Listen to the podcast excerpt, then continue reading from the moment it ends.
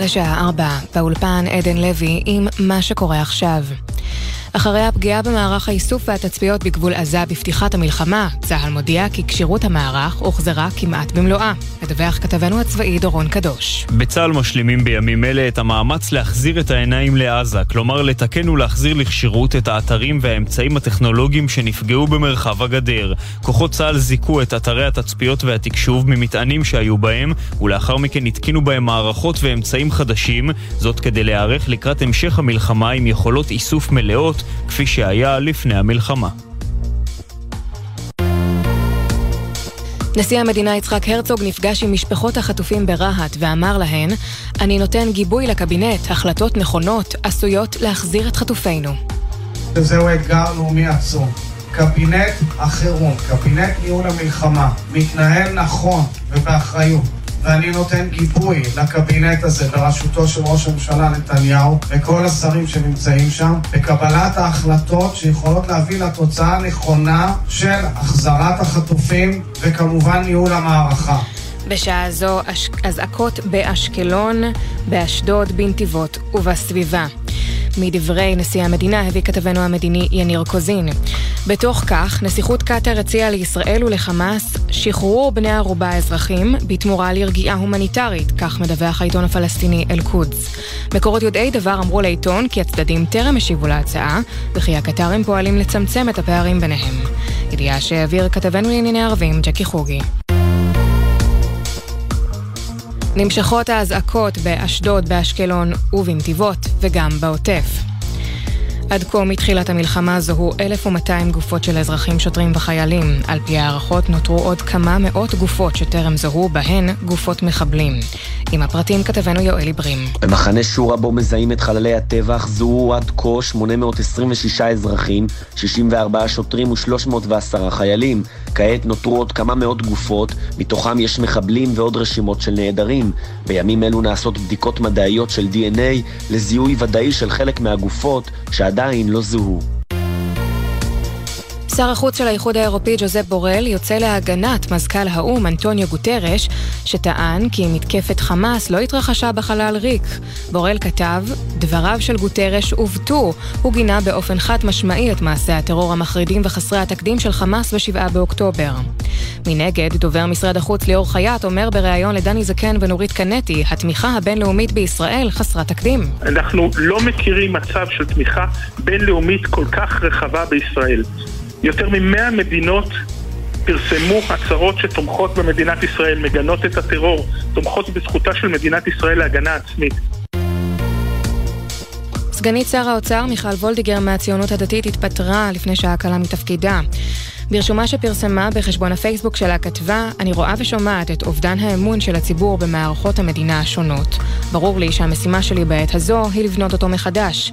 כך וולדיגר, כתב התחום הפוליטי שחר גליק מציין שוולדיגר תישאר חברת כנסת בלבד. תחזית מזג האוויר חם מהרגיל עד שרבי, אלה החדשות.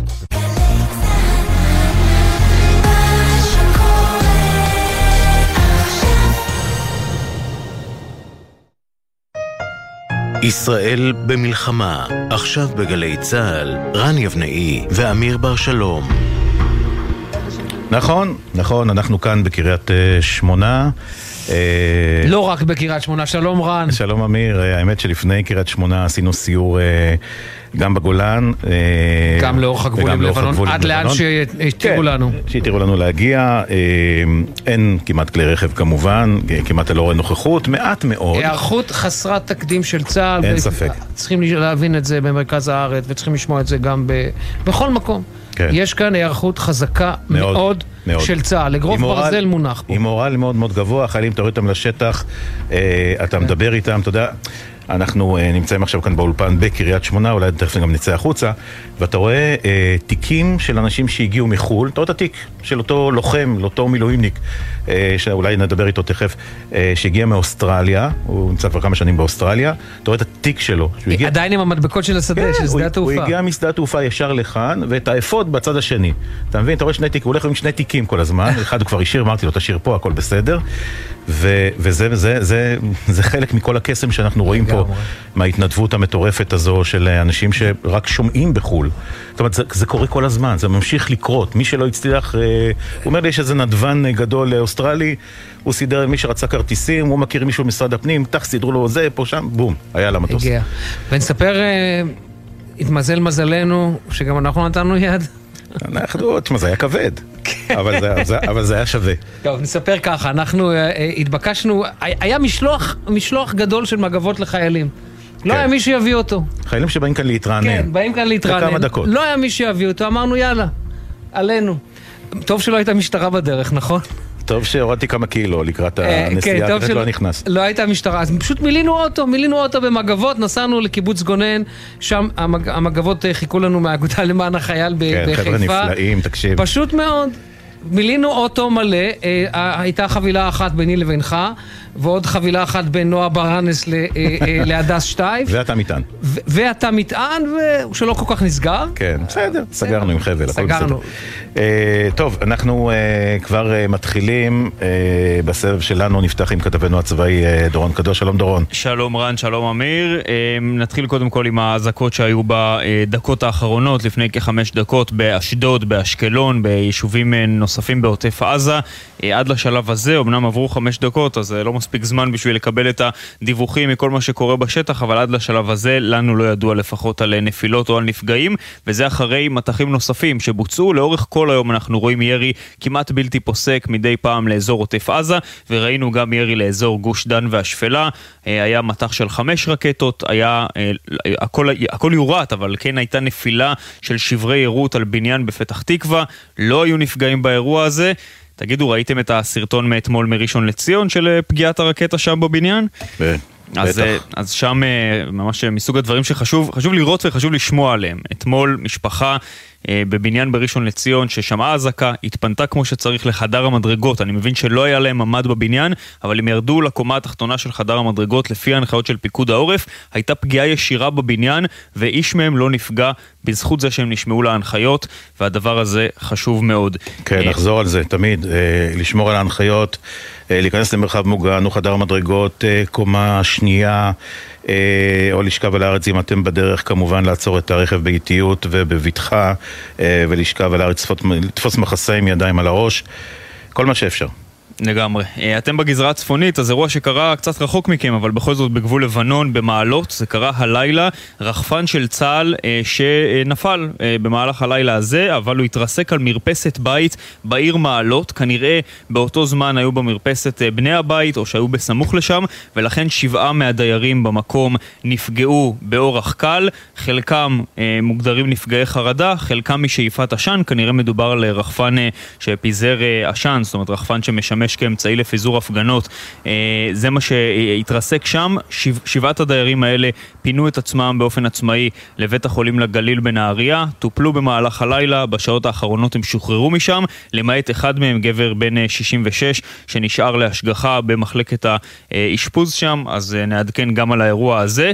ובנוסף עוד עדכון שמתפרסם במהלך הדקות האחרונות, מגבול רצועת עזה, שם אנחנו מדווחים על כך שצה"ל השלים כמעט באופן מלא את ההחזרה חזרה לכשירות של כל יכולות האיסוף והתקשוב.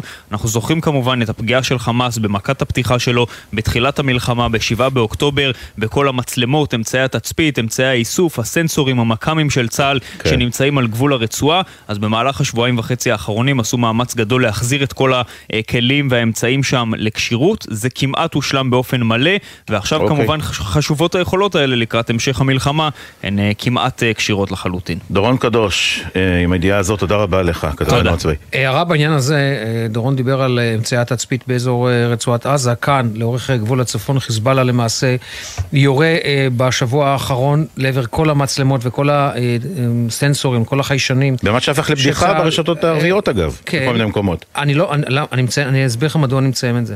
תראה, בינינו לבין חיזבאללה יש איזשהו דו-שיח. Mm. והדו-שיח הזה הוא תמיד דו-שיח באש.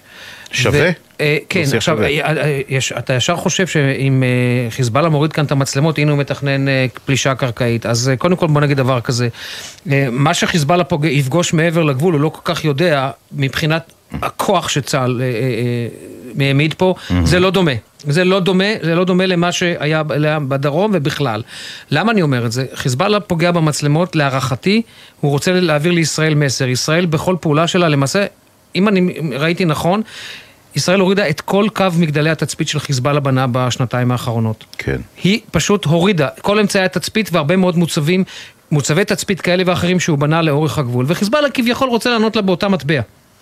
ואני לא שולל שהוא עושה את זה אולי כדי כמובן לעשות פעולה קרקעית כזו או אחרת, אבל בגדול, מהיכרותי את השיח ואת דרך החשיבה של חיזבאללה, זו, אה, זו הסיבה. הוא מנסה לענות לישראל בדיוק באותה מטבע. זאת אומרת, יש לי כבר הזדמנות, אז אני, אני כבר מוריד גם. כן. אוקיי? אולי לא תראו אותי, אולי כן תראו אותי, אני מוריד. כי... זאת אומרת, חיכו להזדמנות המתאימה, כמו שאנחנו חיכינו להזדמנות, להזדמנות המתאימה, להוריד את המגדלים האלה. בדיוק. סוף סוף. בדיוק, בדיוק. תראה, אין ספק שזה פוגע ביכולות המבצעיות של ישראל, ביכולות האיסוף של ישראל, אבל, אתה יודע, מי שמכאן לוקח את זה כבר למבצע פלישה קרקעי גדול, כי זה מה שחיזבאללה מבין, אני חושב שזה יותר במישור העברת מסרים. אוקיי, אמיר, אה, נמצא איתנו גם אה, ראש עיריית קריית שמונה, מה זה גם? נמצא איתנו נמצא איתנו מתחילת השידור. נמצא איתנו ראש עיריית קריית שמונה, אביחי שטרן, שלום לך. שלום רב, שלום אמיר, למאזינים. מה שלומך? אתה עובד כאן אה, במרץ מול התושבים, דיברנו קצת לפני השידור, אנחנו גם רואים שקריית שמונה יחסית, יחסית, יחסית ריקה, זאת אומרת, אתה לא רואה תושבים נוסעים במכוניות, אתה רואה הרבה צבא כמובן. כמה בעצם בעיר שלך, כמה תושבים יש? 23 ומשהו אלף, בוא נגיד 24 אלף תושבים. 24 אלף תושבים, ונותרו כמה? 2,600, 2,800 לערך. מי זה? זה כאלה שאומרים אנחנו לא עוזבים? זה עובדים חיוניים שצריכים להישאר פה ולעבוד במפעלים החיוניים, וזה גם כאלה, כמו שאתה אומר, שלא רוצים לעזוב את הבית ולא משנה מה. יש לכם, אביחי, יש לכם אה, אה, מעקב אחרי כל מי שנשאר? אני אגיד לך, אני אגיד לך מדוע אני שואל. אתמול בערב, נועה ברנס שכאן איתי, אנחנו אה, נשארנו לישון הלילה בקריית שמונה, התארחנו. קודם כל, אה, יש לך תושבים נהדרים, איך שהם, איך שהם פותחים את הבתים ומארחים. אה, אנחנו פגשנו שם, פגשנו שם את ה, בחמ"ל, כאלה שמנהלים את החמ"ל, אתה בטח מכיר את משפחת ויצמן שמנהלים את החמ"ל, והם מנהלים מעקב אחרי הרבה מאוד נכים ואנשים שלא יכולים לצאת, לצאת מהבתים. ומתברר, רן, שיש מאות כאלה. שנשארו, ב, שנשארו בבתים. יש מעקב אחרי האנשים האלה? אז קודם כל זה כבר לא מאות, אה, זה עשרות בודדות שלא רצו להתפנות, זאת אומרת כל מי שרצה אה, קיבל את המענה, גם אם זה כלל אה, הסעה מותאמת, וזו הזדמנות להגיד תודה ליד עזרא ויד שרה שסייעו לנו בשינוע, אם היה צריך אמבולנסים, צריכים כיסאות גלגלים, באמת נרתמו כולם, ובתור מבצע הפינוי הזה, כל מי שרצה להתפנות פונה. זאת אומרת, אתה יודע, יש כאלה שנשארו, ויש לנו גם גדוד יקל"ר של פיקוד העורף, okay. אוקיי. שנמצא איתנו בימים האלה מתחילת המלחמה.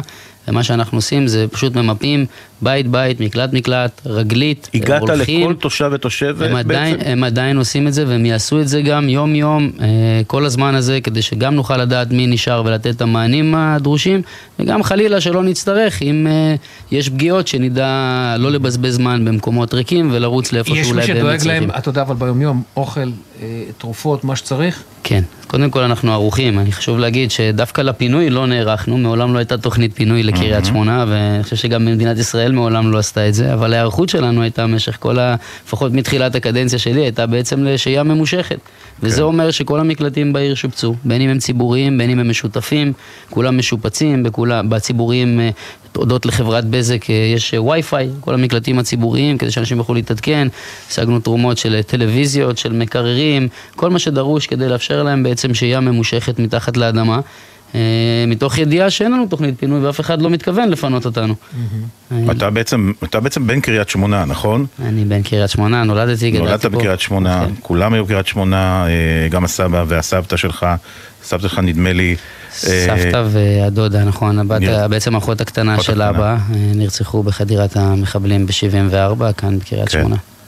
כן, זאת אומרת, הנה יש לנו עכשיו תכף עוד פעם נראה לי התראות צבע אדום. זה מה שאני שמעתי. כן, אנחנו מקבלים מאשקלון, זיקים. דרום, אזור תעשייה דרומי אשקלון, זיקים, אשקלון צפון, מטח לעבר אשקלון. מטח לעבר כן. אשקלון, בשעה הזאת. הנה, זה לא פוסק, זה ממשיך, מטח לעבר אשקלון. אמ, אז, אז בעצם יש לך פה אנשים חיוניים שאישרת ב, ב, ב, בעיר? לאו דווקא אני, גם מפעלים חיוניים, אה, כוחות ביטחון, אה, וכיוצא בזה, יש פה תחנת משטרה. כן. זאת אומרת, חייבים לאייש. אין ברירה. תגיד לי, אגב, מי שנשאר, ואני חייב לומר לך, אני הסתובבתי כאן בלילה, אה, יש פה תחושת ביטחון. אתה יודע, יש לי פרספקטיבה, אני יכול לראות, יש פרספקטיבה של הרבה שנים. אני הצטרפתי, עכשיו אני יכול להגיד לך שאני מסכים איתך. יש פה תחושת ביטחון, ואני חושב, אה, תסכים... בלי לפתוח פה, כן. לא, לא, ברור, ברור, ברור. אבל תסכים איתי שזה גם אולי חלק מהעניין של הביטחון של התושבים שנשארו.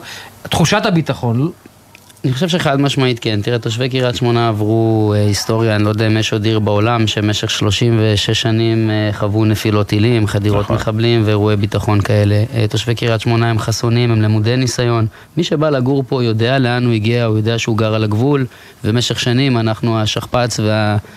מגן של מדינת ישראל, אם לא היינו מתיישבים על הגבולות האלה, את התמונות שראינו בדרום כנראה שהיינו רואים גם בתל אביב ובחיפה ובכל רחבי הארץ. הנה עכשיו צבע אדום שוב באשקלון צפון. אשקלון דרום, מערב לכיש, אזור תעשייה דרומי אשקלון, עוטף אה, עזה אה, זיקים. כן. אז אה, מטבע הדברים, וכמי שלמודי מלחמות ותקופות קשות, תושבי קריית שמונה הם בהחלט חסונים ואיתנים, והם יודעים לעמוד גם במצבים האלה. ואני אגיד יותר מזה, אנחנו גם מוכנים לעמוד בזה ככל שדרוש וככל שנידרש, וניתן את כל הגיבוי המלא לכוחות הביטחון ולצה"ל, כדי שיחסלו את אויבינו ויסירו את האיום שלנו מכל גבול במדינת ישראל, הן בצפון והן בדרום.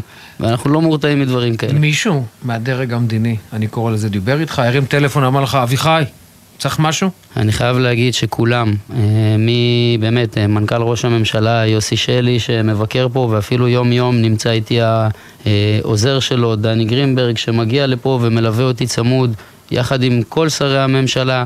ותשמע, לא פשוט, אנחנו בזמן לחימה, להגיד לך שהכל מושלם, לא, לא הכל מושלם, זה אירוע גדול שמדינת ישראל מעולם לא חוותה אותו. וככזה אנחנו גם משתפרים ומתייעלים תוך כדי תנועה, ואנחנו עושים את הכי טוב שאנחנו יכולים בנסיבות. תרשה לי שאלה אופטימית, רן, רגע? לסיום, כמו שאומרים. לסיום, אני תשמע. הייתי פה ב-2006, אני זוכר שב-2000, מי היה ראש העיר פה ב-2006? ב-2006, חיים ברביבאי, כן. ברביבאי, אז ככה, אני פשוט... לא, ב-2006 היה ניסים מלכה, אם אני זוכר. אני לא זוכר. ניסים מלכה לדעתי. אז ככה, ראש הממשלה היה אהוד אולמרט. בסיום הלחימה, אני זוכר, ביום האחרון של הלחימה, סיפר לי את זה אהוד אולמרט. ראש הממשלה מרים אליו טלפון ואומר לו, אדוני ראש העיר, עכשיו, בסוף הלחימה, תגיד לי דבר אחד שהכי דחוף לך, שאני מחר מוציא לדרך. והבקשה שלו הייתה, אני רוצה שכביש 90 יהיה דו-מסלולי לכל אורכו. וכך היה, כן. שנה וחצי אחר כך. עכשיו, למה אני אומר את זה? בתקווה שזה יסתיים מהר ובלי נזקים. מרים אליך מחר טלפון ראש הממשלה, שואל אותך, אביחי, מה מחר? מה אתה אומר לו? אז אני חושב שכולנו למדנו מהפינוי הזה והחוסר ודאות הזה, כל מה שאני אומר זה קודם כל בואו נמגן את קריית שמונה. כמו שצריך. שלנו. ותנו לנו להישאר בבית. אף אחד לא רוצה לעזוב את הבית זה שלו. בטוח. זה לא משנה לאיזה שתגיד... מלון נפנה אותם, וזה לא משנה כמה ננסה להפיג את המתחים ואת הזמנים עם uh, תכנים כאלה ואחרים, כולם היו רוצים ומעדיפים להיות בבית שלהם. חשבתי שתגיד בית חולים, אוניברסיטה. בית חולים ואוניברסיטה. קיבלת. ראש עיריית קריית שמונה. אני חושב ששניהם חשובים. אחד חשוב לבריאות, מציל חיים, אחד חשוב שהחיים פה יהיו באמת עם איכות חיים. כמו שצריך. וכמו שצריך, בדיוק ככה. ראש עיריית קריית שמונה, אביחי שטרן, תודה שהצטרפת אלינו כאן באולפן. אנחנו אורחים שלך סך הכל. כן. תודה לכם, היה לי כיף מאוד להיות פה. עם האירוע חזר, תיזהר כי אנחנו נחזור שבוע הבא. הדלת פתוחה תמיד, לא נראה לי שאתם מאיימים על מישהו. היא באמת פתוחה. קריית שמונה אפילו נסראללה לא מאיים עליהם, כמו שאתה רואה. אז באמת, באהבה רבה, ושיהיה לנו סוף שבוע נפלא ושקט. אמן, אמן, אמן. תודה רבה. תודה. ואיתנו עכשיו אה, הדר איילון, אה, שלום הדר. שלום. את חוזרת אה, בעצם מאיטליה, השתתפת במשלחת של משפחות החטופים והנרצחים. נפגשתם גם עם ראש הממשלה וגם התראיינתם לתקשורת באיטליה. ספרי לנו קודם כל את הסיפור שלך. נכון, את האמת שתפסת אותי בדיוק בשדה, אנחנו עכשיו בדרך לארץ. את עדיין באיטליה. אה, אתם עדיין באיטליה. אנחנו ממש עוד כמה דקות אה, hmm. עולים לטיסה. אוקיי, אז אה, ניקח את הטיסה, את הטיסה, את השיחה מהר ככה, שתספיקו לעלות. הכל בסדר. שירה, אחותי הקטנה, בת 23, הייתה ביום שבת אה, במסיבה בנובה. היא התקשרה בשבע בבוקר לאבא שלי להגיד לו אה, שהכל בסדר, שהטילים, ושהיא מפחדת. אז אה, היא הולכת לחכות שהכל יירגע, ואז היא תעלה על הרכב ותחזור הביתה. אני ממש כמה דקות אחרי זה התקשרתי אליה כי רציתי לבוא לקחת אותה, והיא כבר לא ענתה לטלפון. ובמשך חמשת הימים... במשך. חמשת הימים הבאים לא היה שום מידע מהמדינה עליה. אני- ממש הייתי צריכה לעבור בכל הסרטוני טלגרם כדי לראות אם היא מופיעה כאחת החטופות. הלכנו לבתי חולים לזהות, אה, לראות אם יש אה, גופות של אנונימים, עברנו על כל הרשימות, לא היה שום דבר. והקנו את הטלפון שלה ובאמת האמנו שהיא נחטפה. כי הטלפון שלה כבר בשמונה, אה, סליחה, כבר בעשר בבוקר הוא היה בעזה. אבל אחרי חמישה ימים דפקו לנו בדלת ואמרו שהגופה שלה זוהתה. היא שכבה חמישה ימים בשדה לצד אה, עמית להב, חברה הכי טובה שלה. משיחות עם כל מיני חברים שלה שהיו שם וראו כזה קטעי- דברים, הבנו שהם התחבאו מהטילים אה, מאחורי מיגונית, כזה חתיכת ברזל כזאת, והם אה, התחילו לשמוע את היריות מאחוריהם, הם הסתובבו וניסו להתחיל לברוח לכיוון השדה, ושם בעצם ירו בשתיהן בגב. הכדורים השיגו אותם. כדורים כן. של המרצחים האלה. אני, אני, אני מתנחמת בעובדה שזה כנראה היה מאוד בהתחלה, אז הם לא הצליחו לפחד יותר מדי. אני לא יודעת כמה זמן הם שכבו שם עד שהם... הדר, באמת, אני חייב אה, לשאול אותך, מתו? התיאור שלך הזה- התיאור שלך הזה מזעזע, מטלטל. כך תיארת את זה עם מי שנפגשת באיטליה? אני תיארתי להם כל דבר הכי גרפי והכי מזעזע שיכולתי, כולל הדברים שראיתי בסרטונים, כי אני רציתי שהם יבינו מה אנחנו עוברים. ומה הייתה התגובה? מזועזעת, אני לא חושבת שהם בחיים שלהם שמעו דברים כאלה, אבל אני חושבת שהגיע הזמן שאנשים מחוץ למדינה יבינו מה זה חמאס ועם מה אנחנו מתמודדים. זה נורא קל ו- ו- ונוח לצעוק פרי גזה, כשאתה לא באמת יודע מה קורה פה, ואנחנו עשינו פה את כל המאמצים, גם אם זה, זה היה קשה לדבר על זה עוד פעם ועוד פעם ועוד פעם, דיברנו על זה, סיפרנו את הסיפור מעל עשר פעמים ביום. וזה היה קשה וזה היה מתיש, אבל אני חושבת שזה היה? כן. שווה. מי בתקשורת האיטלקית בעצם, איפה התראיינת? אה, הגיעו לדבר אה, ראש הממשלה, המדינה. קשה לנו לשמוע אותך, את יכולה אולי- לזוז הצידה או משהו, יש שם איזה רעשים. ברקע? כן, כן, כן, אני באמצע השדה. כן, אה, לא, אני אומרת. הכל שנפגשנו עם... אה, נפגשנו עם ראש הממשלה מלוני, שהיא באמת הייתה מדהימה, היא אמרה לנו באופן חד משמעי שהיא עם ישראל, לא משנה מה, ושחמאס זה ארגון טרור שהיא תגלה אפס סבלנות כלפיו, והיא הולכת, גם היא וגם הסגן שלה אמרו שהם הולכים להתייחס לחטופים כאילו זה הילדים האישיים שלהם, והם יעשו הכל כדי להחזיר אותם. אה, נפגשנו עם ראשי הקהילה היהודית גם במילאנו וגם ברומא. אה, ובכל יום הגיעו לנו למלון עשרות אה, אה, עיתונאים. אה, שהצלחת, חדשות אני חייב לשאול אותך, סל- אני חייב לשאול אותך, כי באמת, גם המקרה הטרגי שלך, וגם המפגש שלך והממשק שלך עכשיו עם, גם בוא כל נגיד מה שאת ככה, נושאת. בדיוק, עם התקשורת באירופה. ראית אנשים מולך שמבינים, או שאת יודעת, תסתכלו, אוקיי, שמעו והמשיכו הלאה? ראיתי אנשים שבאופן מפתיע אני לא ידעתי, אני לא, אני באופן מפתיע אני לא ידעתי שיש לנו כזה גב באיטליה. אה, באופן מפתיע הם דווקא כן הבינו, כמובן שלא את עומק הזוועות, אבל מסתבר שהם מאוד איתנו ומאוד מנסים להישאר אה, מעודכנים במה שקורה פה. היה לנו היום פגישה שבעיניי הייתה קצת יותר משמעותית מהכל, שזה היה עם הצלב האדום, שהוא לעומת מנהיגי איטליה לא מאוד בעדנו בדרך כלל. אמ, ולהפתעתי, הם... אני יצאתי מופתעת, אני יצאתי די עם תקווה מהפגישה הזאתי, מה ראית? כי ראית- גם ראית- הרגשתי שהצלחנו, הצלחת לחדור אותו? הם לא אותם. אמרו לי, כן, הם לא, הם לא אמרו לנו באופן אוטומטי כמו שאר האנשים שנפגשנו איתם, אנחנו איתכם. זה לקח שיחה, ובמהלך השיחה הם אמרו, תראו, אנחנו כמובן גוף שמחויב להיות ניטרלי, המחויבות שלנו היא כלפי אנשים שצריכים עזרה, לא משנה מאיזה דת, מאיזה לאום, לא משנה איפה, וכמובן שאנחנו אה, אה, כבר שנים מאוד מנסים לעזור אה, לעם הפלסטיני. אז שאני אמרת להם, אמרת להם את המשפט, אה, כמו שישראל מותחת בפניכם כל בית כלא וכל מקום כדי שתגיעו אליו, אנחנו מצפים שתדרשו, אתם, תדרשו את זה גם מחמאס? אמרתי להם שבצורה מאוד מאוד מאוד חד משמעית, שפלסטינים זה לא חמאס, חמאס זה ארגון טרור. הוא לא מייצג את העם הפלסטיני, להפך, הוא פוגע בעם הפלסטיני, ואם אתם אנשים שמגנים על זכויות, אתם צריכים להגן גם על הזכויות שלנו, גם על הזכויות של העם הפלסטיני, שמי שכרגע פוגע בהם זה החמאס. כמובן גם הזכויות של אה, אה, הנחטפים. ועוד דבר שאמרתי להם, הם, הם נראו כאילו הם מאוד מסכימים. הם אמרו שכמובן הם תומכים בנו, ושהם ינסו לעשות מה שהם יכולים כדי ליצור לחץ להחזיר את החטופים. הדר, כמה, כמה שאמר- אנשים היו במשלחת, אה, המשלחת הזו הספציפית? 15. משפחה חמש- של חמש משפחות. ו- ומה קורה שאתם אה, סליחה, ביחד? חמש משפחות. חמש משפחות, אה, וכשאתם ביחד. אה, אה, כשאנחנו ביחד, כן, ספרי לי קצת על השיח ביניכם. תראה, זה, זה ממש לא קל. יש לנו פה אבא ששתי הילדים שלו חטופים. יש לנו פה זוג שכל המשפחה שלהם חטופים, שניים מהם נרצחו. אתה כבר לא כואב רק את הסיפור שלך, אתה מתחיל כאילו לפתח אה, אה, רגשות וכאב גם לסיפורים של אנשים אחרים. ועברנו יום, עברנו שלושה ימים מאוד מאוד אינטנסיביים, אז כמובן שכאילו אנשים פה מאוד התחברו אחד לשני, כואבים את הכאב של אחד של השני. זה מרגיש כמו חודש, השלושה ימים האלה.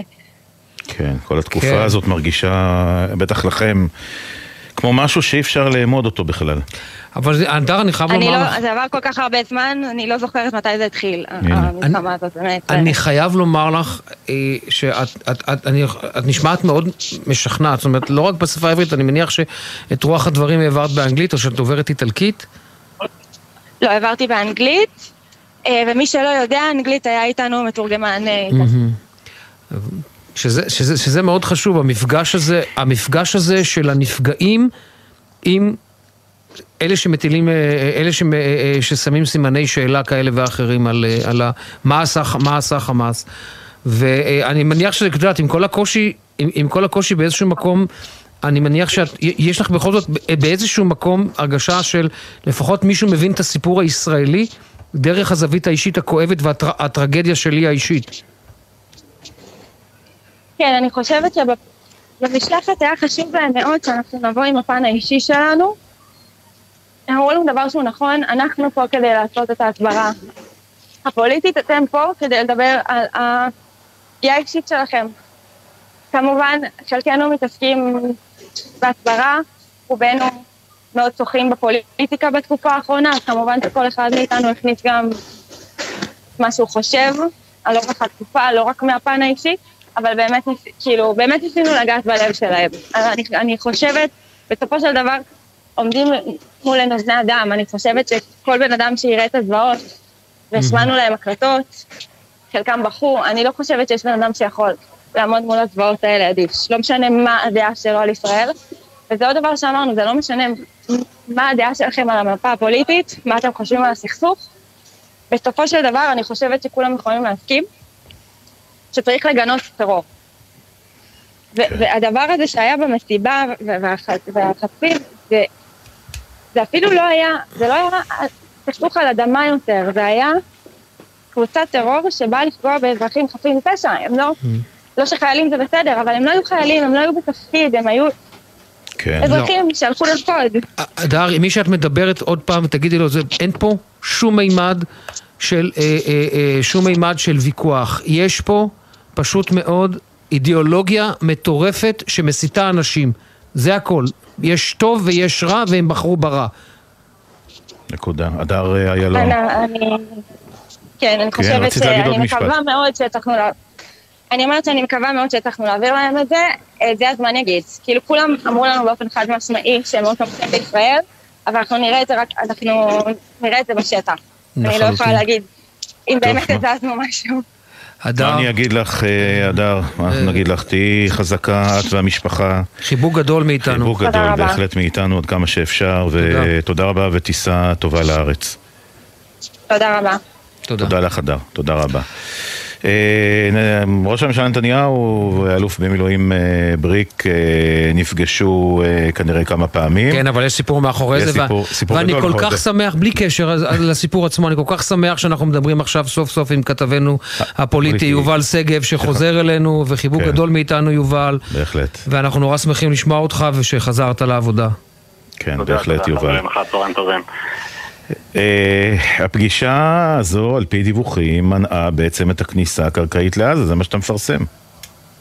נכון, זה מתחיל עוד לפני אה, קרוב אה, לשבועיים, האלוף בריק נתפס כבר משלב מאוד מוקדם של המלחמה הזאת כמי שחזה מראש, שידע להזהיר על מוכנות הצבא, על ההתראות השונות, ומאוד מהר הוא רצה לפגוש את ראש הממשלה, נתניהו רצה לפגוש גם אותו, לשמוע את דעתו כמי שכביכול לא מגיע מעולמות הקונספציה או המערכות הצבאיות וכולי, אלא שמהר מאוד, אה, כך מתברר, כך אנחנו יכולים לפרסם, מנסים שניים מבכירי לשכת נתניהו, גם ראש הסגל צחי ברוורמן וגם המזכיר הצבאי. אה, אבי גיל למנוע את הפגישה הזאת, מעכבים אותה, נותנים לברי כל מיני תירוצים, מורחים אותו, מעכבים.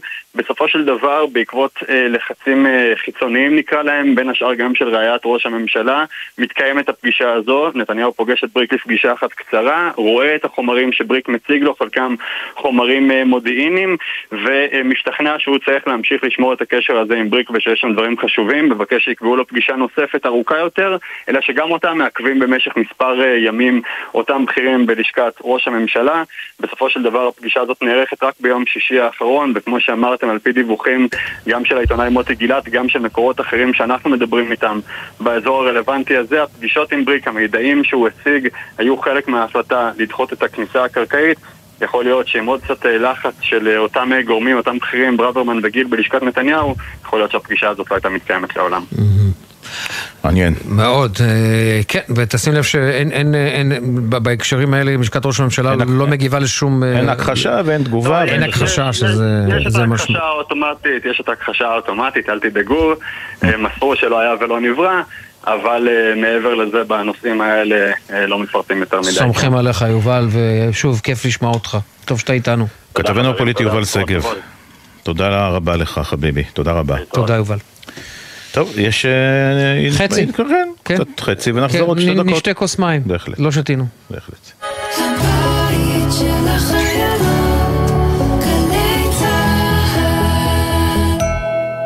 בעת התראה על ירי טילים לא מחכים וכמובן לא מצלמים.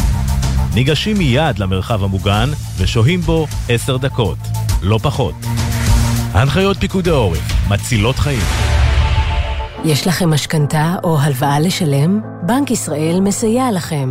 לקוחות כל הבנקים ברחבי הארץ, שימו לב, כדי להתמודד עם המצב, מוצעת לכם עכשיו שורת הקלות, ובהן אפשרות לדחיית תשלומים, פטור מעמלות, הקלה בריבית על משיכת יתר ועוד. למידע על ההקלות לציבור ועל ההקלות המיוחדות לאוכלוסיות שנפגעו, היכנסו לאתר בנק ישראל. המתווה ייכנס לתוקף ב-31 בחודש. פצועים ומשפחות שכולות, הביטוח הלאומי פתח למענכם קו חירום כדי שתוכלו לקבל סיוע מיידי שאתם זכאים לו ברגעים קשים אלו. פיצוי למשפחות הפצועים על אובדן הכנסה בתקופת האשפוז, סידורי לינה סמוך לבית החולים, החזרים תמורת התרופות ומכשירי עזר לפצועים, השתתפות בהוצאות האבל למשפחות שכולות, הבאת קרובים מחוץ לארץ ושירותי עזרה וסיוע נוספים. המוקד פועל בימים ראשון עד שבת, מ-8 בבוקר עד 8 בערב, ומספרו 02-626-9999. איתכם גם ברגעים אלו, הביטוח הלאומי. גלי צה"ל מזמינה אתכם להצטרף למאמץ המשותף למען התושבים בקו האש, במיזם המיטה החמה של גל"צ וגלגלצ. באמצעות מוקד הפניות שלנו נחבר בהתאם לצורך וליכולת בין אזרחים ללא פתרונות לינה בעקבות המצב, לבין אלה המוכנים ויכולים לסייע. אנו קוראים לכם לתמוך ולהיתמך. מוזמנים לפנות אלינו דרך הוואטסאפ במספר 052-91-56-466. נעבור את זה יחד. גלי צה"ל פה איתכם, כל מקום, כל הזמן. עכשיו בגלי צה"ל, רן יבנאי ואמיר בר שלום.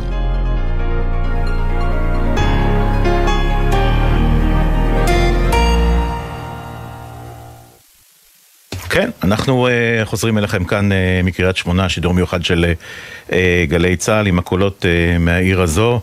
Uh, אין הרבה קול, הרבה כאן לא נמצאים, אבל מי שנמצא uh, בהחלט uh, איתנו. אה, בין השאר גם אנחנו מביאים דברים אה, אחרים, כמו שאתם שומעים. כן, אנחנו מנסים, בואו נספר קצת למאזינים כן. על קריית שמונה. תראו, אנחנו נמצאים בבית החייל בקריית שמונה, שהפך להיות אה, אה, נקודת התרעננות, נקודת התרעננות לכוחות שנמצאים כאן, וזה נורא, זה נורא מרגש, נכון? אנחנו שנינו אנשים מבוגרים, ועדיין אתה רואה את החיילים האלה, הצעירים מגיעים, מילואימניקים. תקשיב, יש פה גם צעירים, ואני גיליתי, שאלתי, הלכתי קודם לקבוצה של מילואימניקים שיושבים, אמרתי, מי הכי קשיש? אז הם נעלבו, אמרתי להם, זה בסדר, אני יותר קשיש מכם, אל תעלבו. אוקיי, אז קם איזה אחד אמר לי, תשמע, אני בן 46. אמרתי, אוקיי. חתמתי. מתקדם. ויש גם ילדים, אתה יודע, חמודים, 20 פלוס. אה, וזה נורא יפה, וזה עכשיו אולי יתקשר לסיפור שסיפרנו בתחילת השעה, שמגיעים לכאן פשוט להתקלח, חלקם מגיעים בסדר עם ערכה מלאה של לבנים ומדים ומגבת ושמפו, וחלקם לא, אבל יש פה. יש תמיד פה. יש פה. אז מי ששומע אותנו עכשיו בצפון ופתאום נתקע בלי מקלחת או משהו, יש בבית החייל... ברזולוציות של מסרק אישי. בדיוק. יש פה הכל, הכל, בדיוק. כל הערכות. אפילו מגבות יש פה, תאמינו לי, רן ואני הבאנו פה, הבאנו לדעתי כמה, איזה 400 מגבות, לדעתי. ימים, הבאנו לכמה ימים. אה, טוב, אה, תשמע, אנחנו קופצים ככה, אתה יודע, מדברים כל כך קשים לדברים אולי קצת יותר קלים, עד כמה שאפשר להגדיר קלים פה.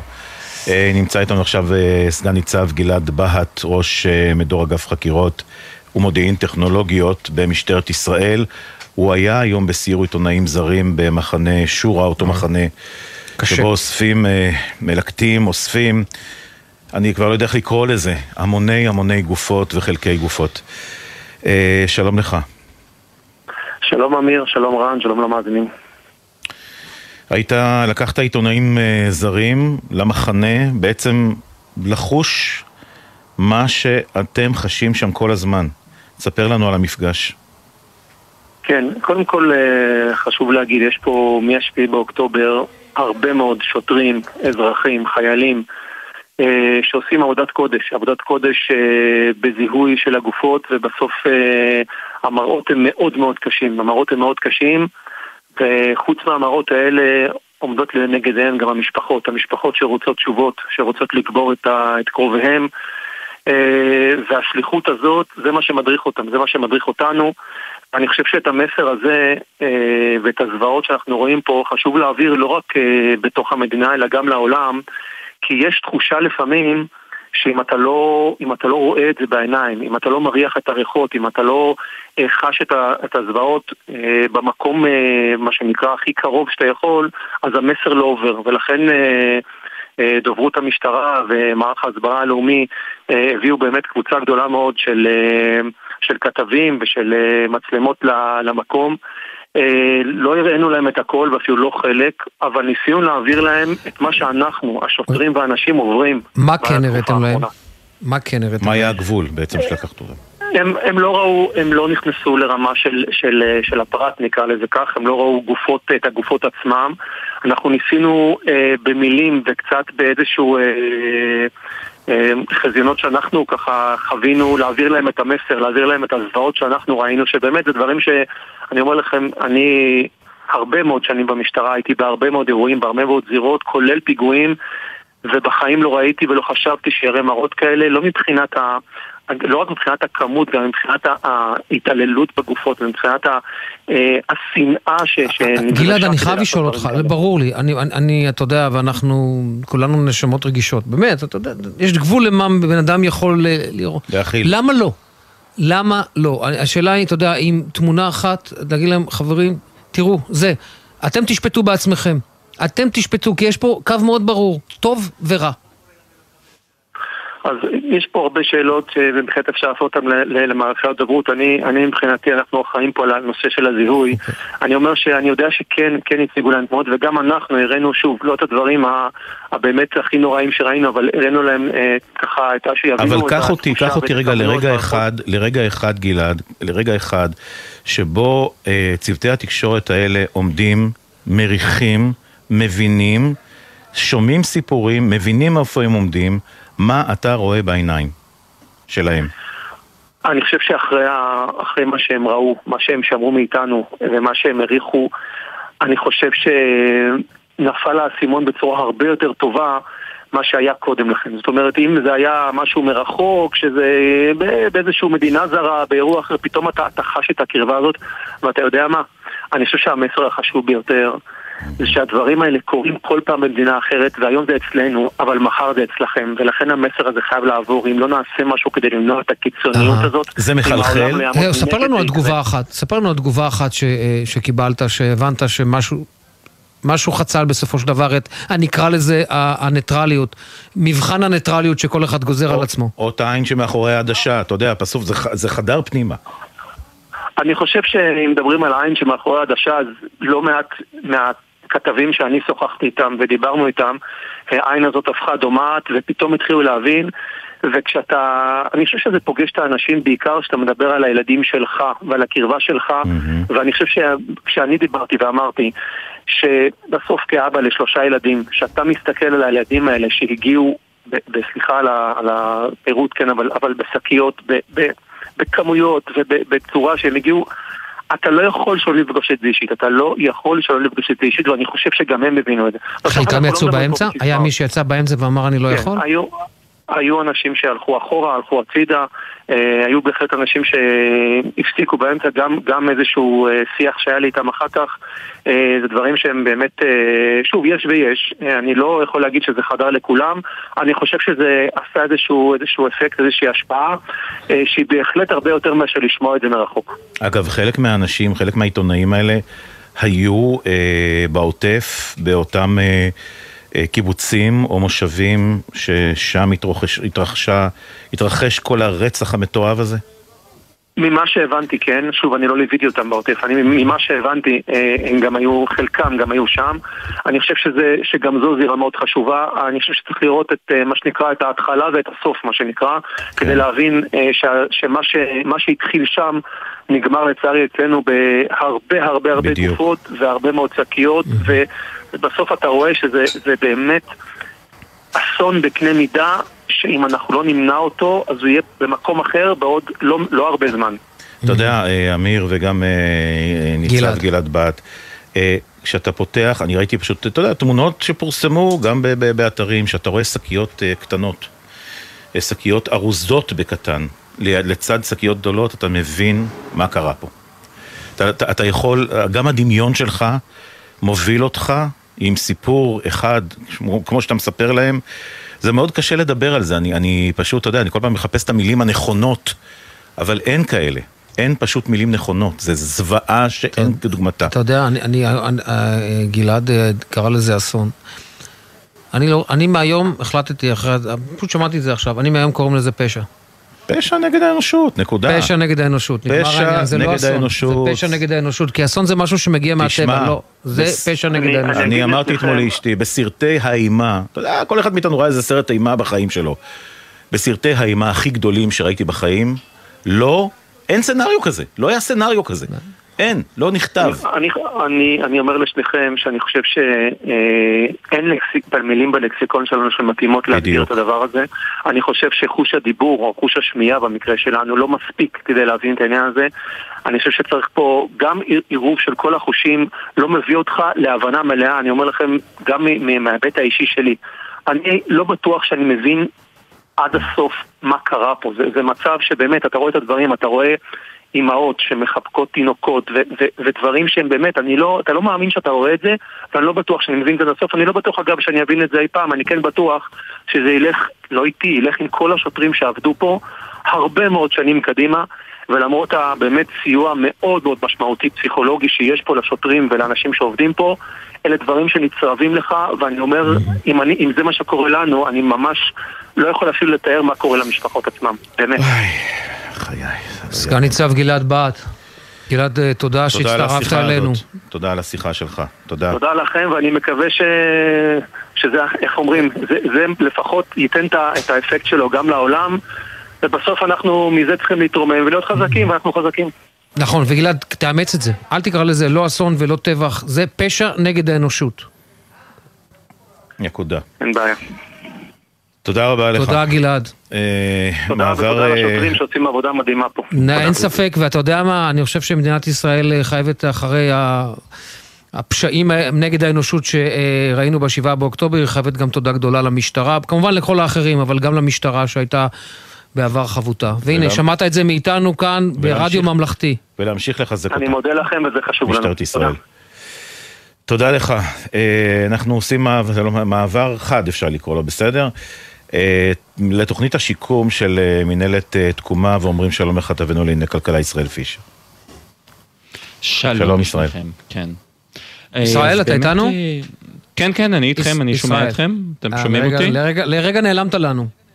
לא, לא, אני פה, אני פה, אני שומע אתכם, אני איתכם כל. השעה הזו, מתחילת השעה ועד הש- סוף השעה הבאה. אני מקווה אה, שהיינו, אה, קודם כל זה אומר שהיינו מעניינים, אז בוא, אה, איפה זה עומד אני מאזין? הדוק, זה בסדר, אתם יודעים. אז אה, יש את אה, מנהלת כן. התקומה. שקיבלה מיליארד שקלים והיא אמורה באמת, אה, זאת, המנהלת הזו אמורה לשקם את עוטף עזה. השאלה היא איך עושים את זה. כי יש פה המון פערים עצומים. ב, ביכולת בעצם, אנחנו מדברים על תושבים מכמה יישובים אחרים שצריכים גם לקבל את הביטחון שלהם, הם הרגישו לא מוגנים, בסופו של דבר הם הרגישו שהמדינה הפקירה אותם, אז הם צריכים לקבל ביטחון מחודש שהמדינה באמת מתכוונת הפעם אה, להשקיע בהם ולא להפקיר אותם שוב, וגם צריכים להבין שיש פה פרויקט לטווח ארוך. אז אנחנו נמצאים עכשיו בשלב הראשון של התהליך. אנחנו, מה שבמנהלת תקומה מכנים שלב ההתאוששות. וזה שלב שלא יסתיים לא מחר ולא מחרתיים, הוא ייקח עוד כמה שבועות שבהם המפונים יהיו בבתי מלון. אה, עזבו עלויות תקציביות כרגע, מבחינת אה, מנהלת תקומה יש להם צ'ק פתוח אה, לממן את זה, וגם הרשויות. לכמה זמן? ורחל? יש לזה מימון.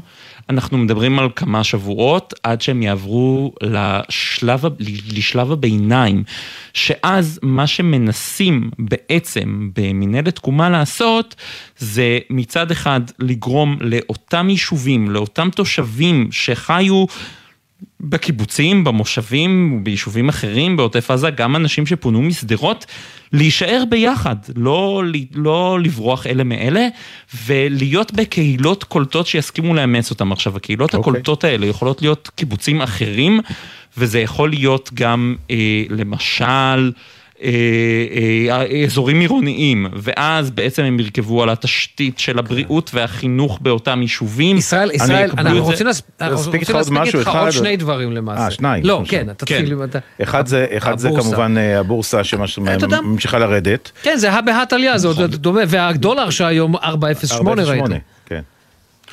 4.08. נכון מאוד, אז אנחנו מסתכלים אה, על מה שקורה בבורסה, ואנחנו רואים גם היום ירידות שערים, ובעצם מתחילת המלחמה הזו, אנחנו רואים ירידות של יותר משלושה, כמעט 13 אחוזים, לא יותר, סליחה, כמעט 13 אחוזים במדדים המובילים, זה משפיע על כולנו, אני תמיד אומר את זה כשאני עושה דיווחים כלכליים, וגם הדולר... 13 אין מה אחוזים. ירידה היום? עוד פעם? לא, לא היום, לא היום, אה, מתחילת אוקיי. המלחמה. מת- מתחילת המלחמה, אוקיי. מתחילת המלחמה. מתחילת המלחמה, אני מחשב את זה לפי השערים בחמישה באוקטובר בעצם, ב- ביום חמישי. בעצם, אה, וזה משמעותי מאוד, זה משפיע על משפיע כולנו, בעצם ואנחנו... אה, על כל כך הרבה דברים נוספים. אה, כמו חסכונות וכל מיני דברים כאלה שזה באמת זה וזה קטן היום זה אתה יודע נשמע לי, כן, לא, לא. לדבר על זה. היום זה בכלל לא לא רלוונטי סתם. כל שכן שאנחנו שומעים את ההאמרים פה עם החיילים, ועכשיו מסיימים כן. מסיימים מקלחת וחוזרים חזרה לשטח. טוב, כן. ישראל פישר, ישראל, כתבנו תודה. לענייני כלכלה, כן, אה, רק תודה רבה לסיום, לך. הדולר ארבעה שקלים ושמונה אגורות. אה, תוריד אותו בבקשה. כן, תוריד חזרה לשלוש שמונה. כמה שאני יכול, שלוש לא וחצי. כן, ישראל, תעשה הכל. תודה. תודה, ישראל. ואיתנו כאן אנחנו מארחים עכשיו את יוסי קדוש, אב אה, בבית הספר בקריית אה, שמונה, אב בית. במהלך המלחמה הוא מנהל חמ"לים שמספקים אוכל וציוד, הרבה ציוד, הרבה אוכל לחיילים וגם לתושבים באזור. מה שלומך? ברוך השם, הכל בסדר, מה, מצוין. תראה, רענן, מחייך. תשמע, זה מה שמאפיין פה גם בכלל. כל מי שאתה פוגש פה בקריית שמונה, באמת. אה, אנשים, אה, אתה יודע, הם מסתכלים עליך ואומרים לך, מה אתה מתחייך? נשמה, מה- הכל בסדר. ומה השאלה השנייה? אתה צריך? משהו? אתה צריך אכלת? משהו? כן. אכלת? צריך משהו? אכלת, שתית, מה חסר לך? משהו? מה חסר לך? בוא נתקלח, התקלחת, עוד התקלחת. מה חסר לך? ככה זה אנשי קריית שמונה. אבל, זה ממש כך, אכלת? אתה בן קריית שמונה? אני בן קריית שמונה, אני בן ח- 60, אני פה מגיל שלוש. נראה בן 25, תשמע. תודה רבה על כן. המחמאה, באתי בגיל אה, שלוש לפה, לקריית שמונה. וואלה. הסבא והסבתא שלי גרים פה, ונשארנו פה.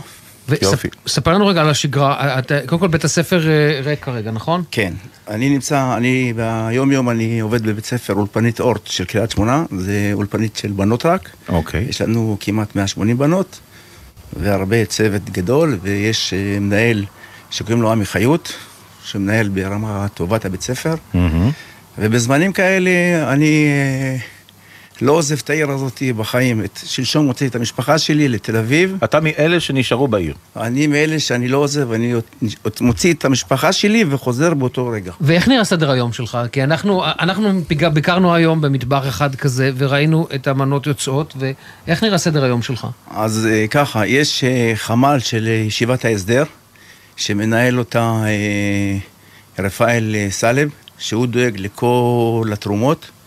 אנחנו שם אה, מכינים את כל הבקשות שאנחנו מקבלים לחמ"ל הזה, מחיילים, מאימהות של חיילים. מה זה אומר. בקשות? מה זה אומר? מתקשרים, אמא מתקשרת, אומרת, הבן שלי נמצא מעל קריית שמונה, חסר לו גופיות, חסר לו תחתונים, חסר לו אה, זה. אתם עושים פשוט שאטלים שלכם. אנחנו, אנחנו מקבלים את כל הציוד אלינו, אנחנו מארגנים ומחלקים את זה לכל החיילים וכל הגזרה. ונותנים לכם לעבור, הצבא, אין אין אה, בעיה. חלק אה, נותנים, חלק לא נותנים. חלק נותן גופייה, אתה אומר לו, אה, קח גופייה, ונותן לך לעבור. לא, לא, אה, חלק אה, נותנים וחלק... אה, משכנעים אותם. תלוי, תלוי במצב הביטחוני. אנחנו מחכים קצת ומצליחים לעבור ומצליחים להגיע לכל חייל, ובאמת עושים אה, עבודת קודש. תספר לי על טלפון אחד שקיבלת תודה מאימא. אה, הרבה אני יכול לראות לך בטלפון שלי, אתה תראה פה כל החיילים שאומרים תודות. כיוון שאנחנו לא טלוויזיה, אתה צריך. צריך לקרוא לנו את להקריא זה. לנו את התודות. אולי את בלי- שמות, אולי הם לא רוצים שמות, לא, אבל... אני לא אגיד שמות, אבל אה, אני יכול לספר לכם אה, איזה סיפור קטן שהיה לפני כמה ימים שהיה גשם פה בקריית שמונה. היה גשם על כל האזור, גשם חזק. היה גשם? גשם חזק זה מאוד. המקום היחיד שירד בו גשם לדעתי בישראל. כן, ירד גשם חזק מאוד, אוקיי. וקבוצה של 16 חיילים, שהם היו למעלה והיו רטובים מלמעלה עד. למטה, כולל סק"שים, כולל הכל. וואי וואי. והתקשר אליי אחד החיילים ואמר לי, תקשיב יוסי, קיבלתי את הטלפון שלך מהחתן שלך, הוא אמר לי שרק אתה תדאג לי. ובאמת, אה, אמרתי לבת שהיא תעלי פוסט על 16 סק"שים שיביאו, היא עוד העלתה את הפוסט לאינסטגרם, במשך אולי חמש דקות מישהי התקשרה מרמת ישי, שהיא לא רצתה שאנחנו נגיד לה תודה, היא אמרה, זה המעט שאני יכולה לעשות. היא אמרה, מחר בבוקר הכל יהיה להם. ב-11 בבוקר היא הגיעה לכאן, בעלה הגיע לכאן, הביא במקום 16 סק"שים, הביא 19, הביא. תחתונים, הביא עוד דברים, הביאו מלא דברים, ואני עוד מהחמ"ל, כל מה שהיה חסר הכנתי להם, ובגלל שהייתה איזושהי בעיה ביטחונית, זאת אומרת, היה איזו פעילות, לא יכולתי לעלות למעלה, נתתי לבת שלי, שהיא קצינת חימוש, שהיא נמצאת פה, בגדוד 134. שהיא יכולה פשוט, שהיא אה, יכולה לעבור. לשם, ברגע שנרגע, ו... העברתם להם. העברנו לו את זה. ומה אומרים לך? יוסי? מתקשרים, חבל על הזמן, יוסי, תודה רבה. וזה באמת המעט שאנחנו רגע. יכולים, באמת זה המעט שאנחנו יכולים לעשות. תשמע, אנחנו יכולים לפרסם את המספר שלה ואני מפחד אין שנפרסם את אין לי המספר. בעיה, אין לי בעיה שתפרסמו את המספר שלי, אני אשמח. אז מי שמע- אני- אז- אז מי המספר- שמאזין- מי שמאזין, המספר שלי הוא 050-5213. לאט, לאט, רגע, תתחיל מהתחלה. 050. 050-5213-947 בכל שעה של היממה. אני לא ישן. אני מגיע הביתה בשלוש בלילה, מתקלח, אה, לפעמים אוכל משהו, לפעמים לא, שש וחצי אני על הרגליים, וממשיך. עוד פעם, תחזור לטלפון עוד פעם. 050 5123 5213 רגע, מההתחלה, מההתחלה, שהמאזינים לא יתבלבלו. עוד פעם, יוסי, אתה תגיד את הטלפון. 050 5213 947 אתה רוצה שאני אעשה לך איזה פרסומת ככה גם בטלוויזיה? קוראים לי יוסי קדוש. וגם ברדיו? אתם יכולים מה שאתם רוצים, אני בכיף עושה את זה ובאהבה גדולה, באמת באהבה גדולה. תקשיב, אתה איש מדהים, באמת. אני גר, אני גר קרוב לבית ספר, אז החיילים באים וחיילות באים להתקלח אצלי. היום רכבתי להם מכונת כביסה. הנה, כבר כבר הטלפון מצלצל. כן. רגע, כבר הטלפון מצלצל, כן. תשמע. אתה לא יודע מי זה. רגע, גם. תענה, תענה רגע, בוא נראה, תעלה, בוא בוא נראה. נראה אם זה מישהו ששמע בוא את נראה. זה, בוא נשמע. בוא נשמע, מעניין. תוריד רגע כן. את האוזניות, תענה רגע. הלו? תשים ספיקר. כן? ספיקר. בבקשה. תודה בשם כל עם ישראל ותושבי שדרות. יוסי תהיה בריא, אלוהים יברך אותך. אתה שאתה מבין, יש כבר ממתינות גם. תודה רבה, תודה רבה. מעולה. רגע, תענה לממתינה. משדרות, אתה מבין? משדרות. כן, משדרות. רגע, בוא תענה בוא נראה לממתינה. ממתינה מי זה? הלו? כן? לומר לך שאתה אלוף מרגש הנה עוד ממתינה, יש לו... הטלפון... קודם כל, תודה לכל המאזינים של גלי צה"ל שאתם איתנו. ואנחנו עם החיילים, אנחנו ואנחנו כאן בצפון. נשחרר את יוסי, אני חושב, אנחנו נשחרר את יוסי. הוא צריך לפתוח חמ"ל. יוסי, אני לא אני לא חמ"ל. בטוח שתאהב. אני רק רוצה להוסיף לכם עוד דבר. כן. הבת שלי ילדה לפני שבועיים. מזל טוב. מזל טוב. בניתוח קיסרי. טוב. תינוקת בת שבועיים.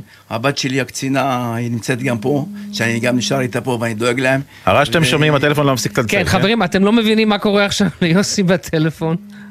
ואני רוצה בהזדמנות זה להגיד תודה רבה לכל העם הזה, זה עם מיוחד. זה אין ספק. אין עליכם עם ישראל, אין עליכם, אשריכם שזה העם שלנו. ביחד באמת. ננצח. ביחד, מה זה ננצח? נפרגע להם את הצורה. בדיוק, כך צריך. ככה צריך. עכשיו אני אשאל אותך, אני אענה לך בקריית שמונית.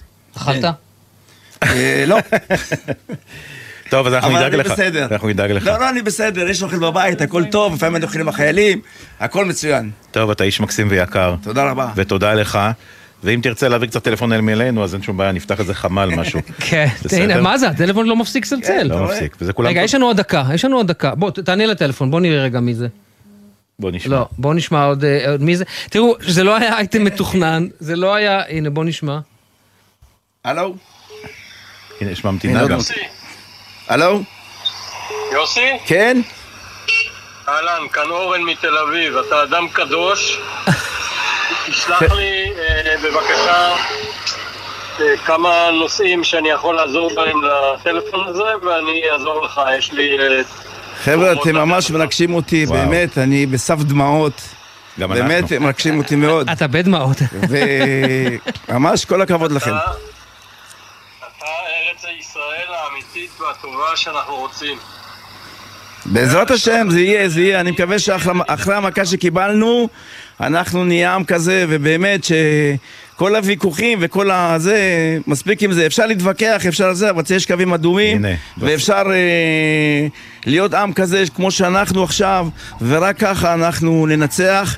אנחנו אור לגויים. תזכרו את זה, אנחנו אור לגויים. יוסי קדוש, קריית שמונה, תבורך, תודה תודה רבה. רבה לך. תודה אנחנו רבה. חייבים לסיים את השעה כאן. תודה רבה ואנחנו לכם. רוצים להודות לכל אנשי, אה, אנשי מדינת ישראל, כל הישראלים.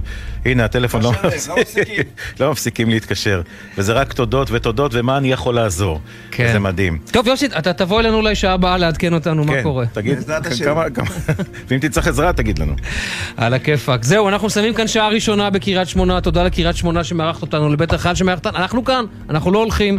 בשעה השנייה אנחנו נמשיך כאן אה, להביא את כל העדכונים וגם את הקולות היפים בתקופה הלא פשוטה הזו. נתראה.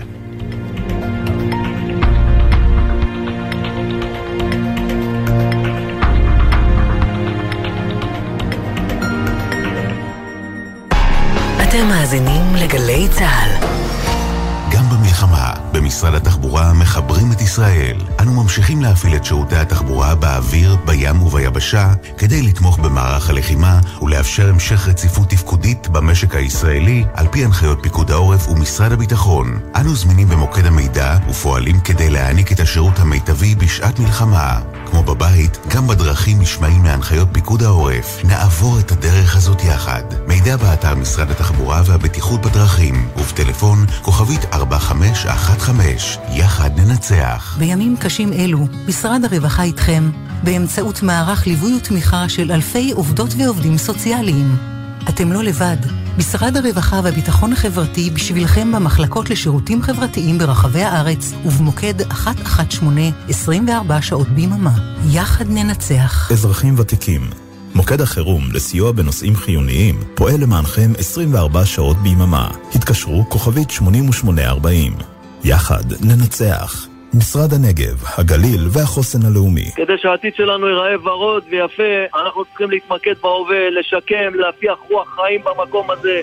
ישראל היפה במלחמה. הגעתי לפה, התייצבתי למילואים, פתאום אני רואה חבר'ה ישראלים, אני רואה דגל ישראל שם מונף. זה ממש מחמם את הלב לראות את כל החיילים שבאים לשמור לנו על הבית. אחד החיילים, בחיוך ביישני, שהיה לי מוכן להשיג לו גיטרה כדי שהוא ינגן לחבר'ה, פרסמתי בקבוצה של הקיבוץ, בתוך 20 שניות נמצאה גיטרה. יש מין תחושה כזאת של אחדות שלא ראינו המון המון שנים, ואותי זה מרגש. אין כוח בעולם שינצח אותם, עם ישראל בתפארתו.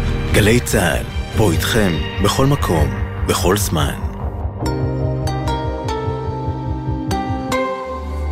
בימים כאלה אין דבר יותר מרגיע מקולה של אימא. גלי צה"ל מחבקת את האימהות במתכונת מיוחדת של קולה של אימא. כמו אהבה של אימא. בכל יום, מראשון עד חמישי, בשבע בערב, ובשישי בתשע בבוקר, עם ניידת השידור, מבסיסים ברחבי הארץ. גלי צה"ל פה איתכם, כל מקום, כל הזמן. עכשיו בגלי צה"ל, רן יבנאי ואמיר בר שלום.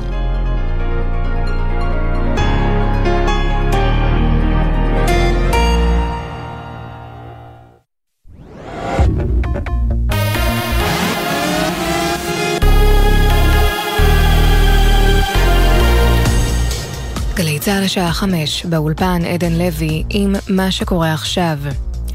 בכירים בלשכת ראש הממשלה ניסו למנוע את פגישות נתניהו עם האלוף במילואים יצחק בריק, שהביאו בין השאר לדחיית הכניסה הקרקעית לרצועה.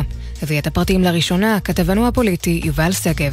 ראש הסגל של נתניהו צחי ברוורמן ומזכירו הצבאי אבי גיל ניסו במשך ימים לדחות ולמנוע את הפגישה. מפגש קצר אחד התקיים בין נתניהו ובריק אחרי אותם ימים. בסופו ביקש ראש הממשלה פגישה ארוכה יותר עם האלוף במילואים.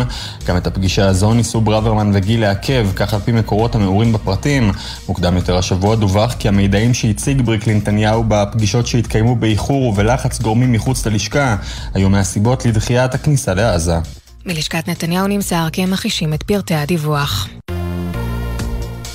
מפרוץ המלחמה פונו 125 אלף תושבים מהצפון ומהדרום. במשרד הביטחון ממליצים להשאירם בבתי הערכה עד סוף השנה, מדווח כתבנו הצבאי דורון קדוש. סך כל התושבים המפונים מקו הבתים 0 עד 7 קילומטר מגבול עזה ו-0 עד 2 קילומטרים בגבול לבנון, ו-125 אלף תושבים מפונים שמתארחים כעת בבתי מלון ובתי הערכה ברחבי הארץ. במשרד הביטחון ממליצים שהם יישארו באותם מקומות עד סוף השנה כפתרון דיור זמני, ועוד מבהירים בכירים במשרד הביטחון כי הם נערכים גם לאפשרות של פינוי יישובים נוספים, אך בשלב זה אין תוכנית כזו על הפרק.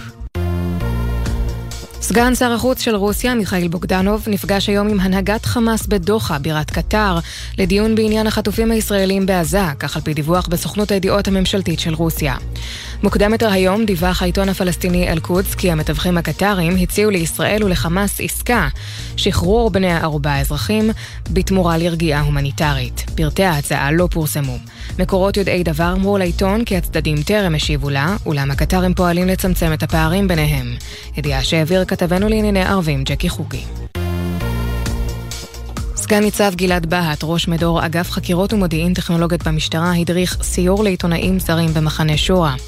הוא מספר לאמיר בר שלום ורן יבנאי בגלי צה"ל, אם אתה לא חש את הזוועות, המסר לא עובר. בחיים לא ראיתי ולא חשבתי שיראה מראות כאלה, לא רק מבחינת הכמות, גם מבחינת ההתעללות בגופות ומבחינת השנאה. אני חושב שאת המסר הזה אה, ואת הזוועות שאנחנו רואים פה, חשוב להעביר לא רק אה, בתוך המדינה, אלא גם לעולם. אם אתה לא רואה את זה בעיניים, אם אתה לא מריח את הריחות, אם אתה לא אה, חש את הזוועות, אז המסר לא עובר. בקהילות היהודיות ברחבי העולם מגייסים כספים למען ישראל. ג'ף שונפלד, יושב ראש הוועדה לענייני ישראל בפדרציות היהודיות של צפון אמריקה, מעדכן אצל נורית קנטי ודני זקן. At this moment, we have raised in excess of $600 million in just the last several weeks in an emergency campaign to bring humanitarian relief and support to Israel. We do no funding of government. Our work is entirely through NGOs in Israel. עד עתה גייסנו 600 מיליון דולר בשבועות האחרונים במיזם חירום לתמיכה וסיוע הומניטרי בישראל. אנחנו לא מממנים ממשלות, אנחנו עובדים מול ארגונים חוץ-ממשלתיים בלבד. כך שונפלד. תחזית מזג האוויר חם מהרגיל עד שרבי, אלה החדשות.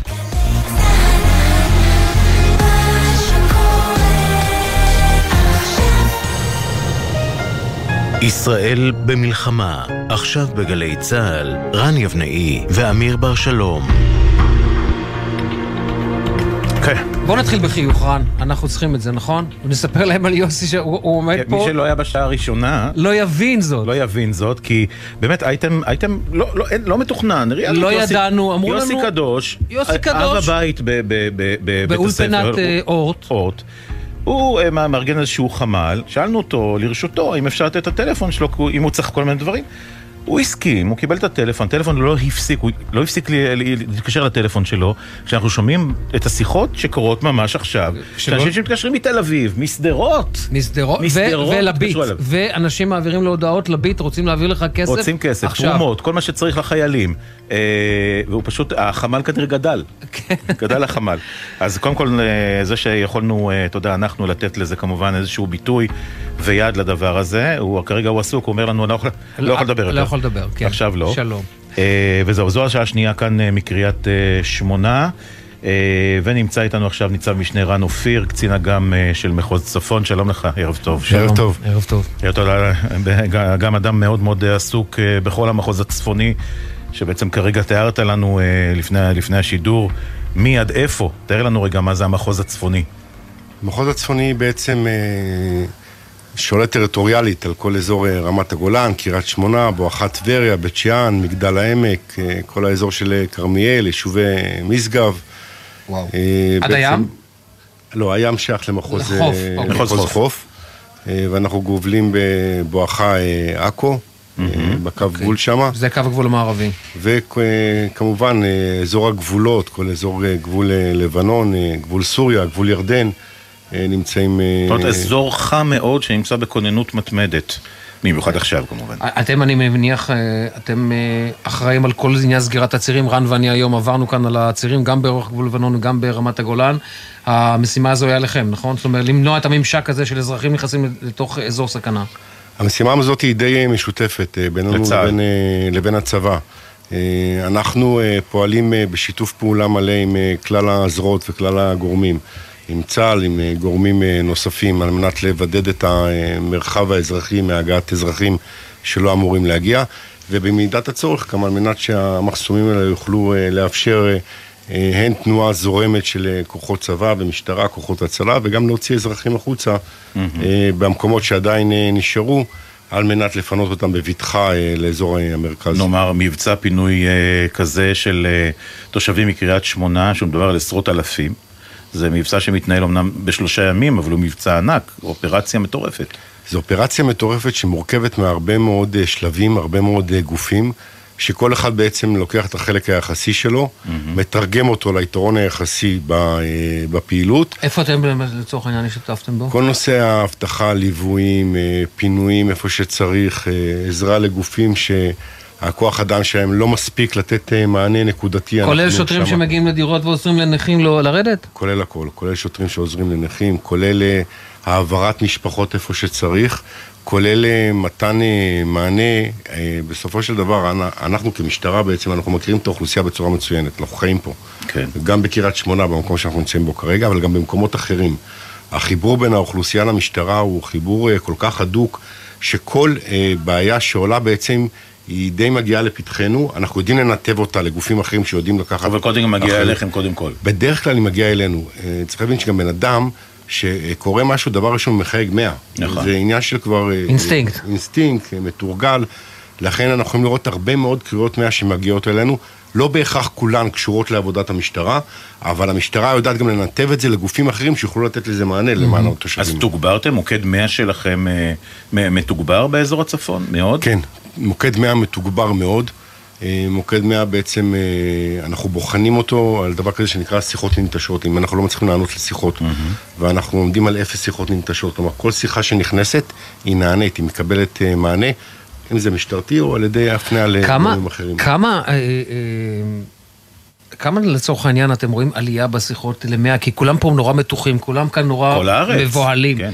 עד כמה אתם רואים עלייה ב... ב- כל שכן כאן, אתה יודע, אנחנו. נמצאים עם גדר, עם, על חיזבאללה. כן, רואים את חיזבאללה.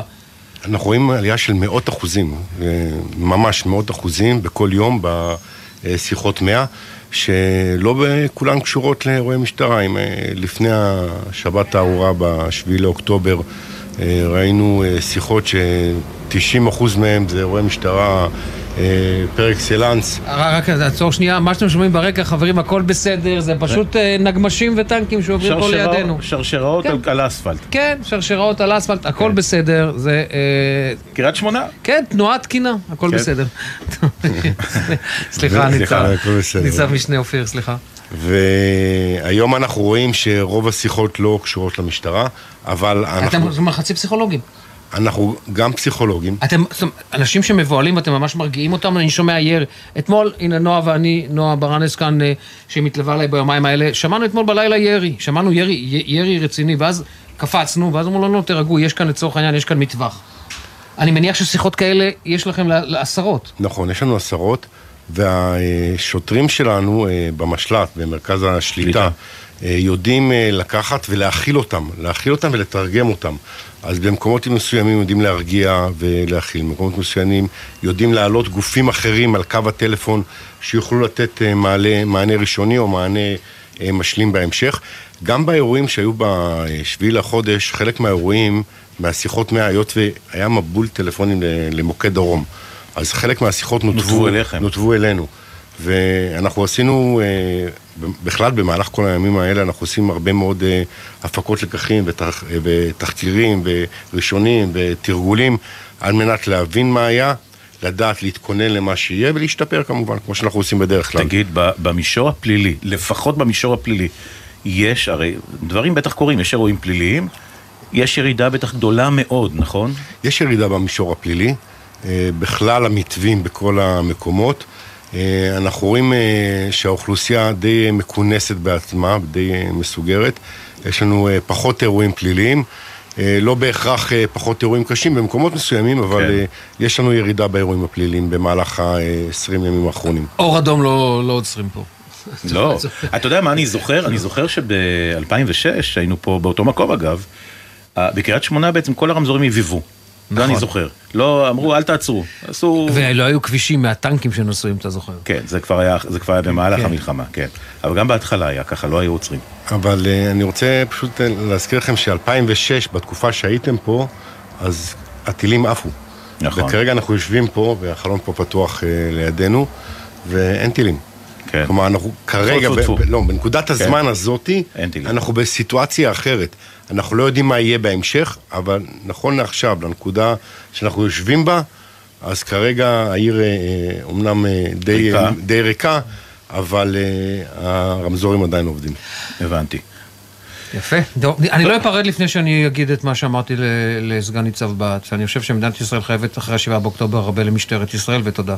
המון. המון. זה לא מוריד לא מצה"ל, לא מהשב"כ, לא מכל לא הארגונים קשור. האחרים, לא, זה- אבל למדנו ש- הארגון החבוט בח- הזה... בחלק מהמקומות השוטרים בעצם היו הקו ההגנה הראשון. אין מה לעשות. ברשותכם אני רק אוסיף שאם כבר העליתם את זה, אז משטרת ישראל ב-7 לאוקטובר, מדינת ישראל ראתה פן אחר של משטרת ישראל. היא ראתה שוטרים נלחמים, שוטרים גיבורים. נכון להיום יש לנו 58 שוטרים הרוגים, עשרות פצועים. השוטרים נלחמו בצורה הירואית בכל גזרה שהם היו בה. תוך אה, תגבור מיידי של האנשים שיצאו מהבית בצורה יוצאת מגדר הרגיל, ואני חושב שנכון, מגיע שאפו ענק גם למחוז הדרומי אה, בהתנהלות שלו באירוע, mm-hmm. למשטרת ישראל בכלל, mm-hmm. והמפכ"ל שלנו, שיודע וידע דרך אגב, להקים את היחידות האלה, שבאו ונלחמו בשלב הראשון, אני חושב שאפו. כן. אה, המוזיקה שאתם שומעים עכשיו זה אה, פשוט מאוד... עוברת כאן ניידת בידורית כזאת שמנסה להעלות את המורל, אז זה מה ששמעתם. ב- כן, חבר'ה פה שרוקדים על הגגות. כן, אנחנו על הציר הראשי של קריית שמונה, לכן אתם שומעים מדי פעם את אותם, אה, כן. את רעשים. אנחנו רוצים פשוט להביא לכם קצת מהאווירה כאן אה, מסביבנו. טוב, בכל מקרה, ניצב משנה רן אופיר, תודה רבה לך. קצין אג"ם מחוז אה, צפון. כן, תמשיכו תעביר את לעשות המסר את הזה. העבודה הקשה שלכם, ואנחנו זקוקים לכם, אין ספק, מאוד. תודה לכם. תודה. תודה רבה לך. ועכשיו אה, אנחנו עוברים ליאיר, בן 11, מנירים, שפונה למלון המלך שלמה באילת. יאיר, מה שלומך? בסדר, מה שלומכם? אה, אנחנו שיגעון, תשמע, לנו אין בעיות בכלל, אנחנו, אמיר פה לידי, קודם אכלנו, יצאנו החוצה, ראינו קצת נוף, הכל בסדר, איך אתה? בוא תספר לנו. אתה גם רואה נוף, אתה גם אוכל, אתה גם קצת אה, ככה משתחרר, נהנה. כן, אני אכלתי לפני כמה שעות. אני רואה נוף, מצוין, אני- איזה חמוד. נהנה כאן. תגיד, נהנה ממה שאני יכול. יופי, אני, אני, קודם כל אנחנו שמחים, ואני רוצה שתחזיר אותי לאותה שבת. מה קורה? איך אתה מתעורר? אני מתעורר מזה שצורקים לי צבע אדום, כאילו, המשפחה שהייתי איתה צועקים לי צבע אדום, ואני זה? קם לחוץ, אני קם לחוץ לכמה דקות ואז אני מבין, ואז אני, אני קצת נרגע, זה רק צבע אדום. אחרי חצי שעה אני מבין שזה לא רק צבע אדום, אני מבין שזה הולך להימשך הרבה זמן. המסע הזה בממ"ד. כמה זמן היית בממ"ד? היינו בערך 12 שעות בממ"ד. וואו, זה המון זמן. כן, ניסיתי לעודד אותם, לא, לומר להם שבמלחמות אחרות היה אנשים שהיו, שהיו שם יותר מ... כמה שנים. וואו, אתה, תקשיב, אתה ממש, אתה ממש בוגר, וזה, וזה כיף לשמוע אותך. מי זה, מי זה הם? אצל מי היית בעצם? הייתי אצל חברים שלנו, ממש ליד הבית. אימא שלי ניסתה להביא אותי, כאילו לצאת ולהביא אותי לבית שלנו, אבל היא לא... היא בסוף לא הצליחה והחליטה להישאר בפנים. והיא בקשר איתך בטלפון? לא. הטלפון שלי נגנב ממחבלים. נגנב, הם גנבו אותו. כן. אז היה איזה קשר עם החברים? עם ה... זאת אומרת, אמא שלך אולי דיברה עם החברים? אה, רוב הזמן לא היה קליטה. אולי היה כמה הודעות וזהו. אז מה, מה אתה מרגיש? מה, מה קורה לך אז? אה, אני מנסה לא לחשוב על זה, אני רק נהנה ממה שאני עושה. אני רואה נופים, אני... תגיד, אתם מדברים? היה- יש איתך עוד חברים? מי נראים? כן, יש עוד די הרבה חברים שהיו איתי, ואתם, שאני- מדבר- שהייתי במלון. ואת, ואת, ואתם מדברים ביחד? אתם מדברים על מה שקרה? לא כל כך, אנחנו שוכחים מזה. יופי, זה יותר טוב. אני, אני חייב לשאול אותך, יאיר, אה, אה, אם מבקשים ממך עכשיו אה, לבק- אה, לומר משאלה, מה אתה מבקש? שכל מי שמת יחזור. הלוואי. הלוואי. מה? אה, מה אנחנו יכולים לעשות בשבילך, יאיר? כן, תגיד לנו מה. לחייך. בוא, אנחנו ננסה. מה? אה,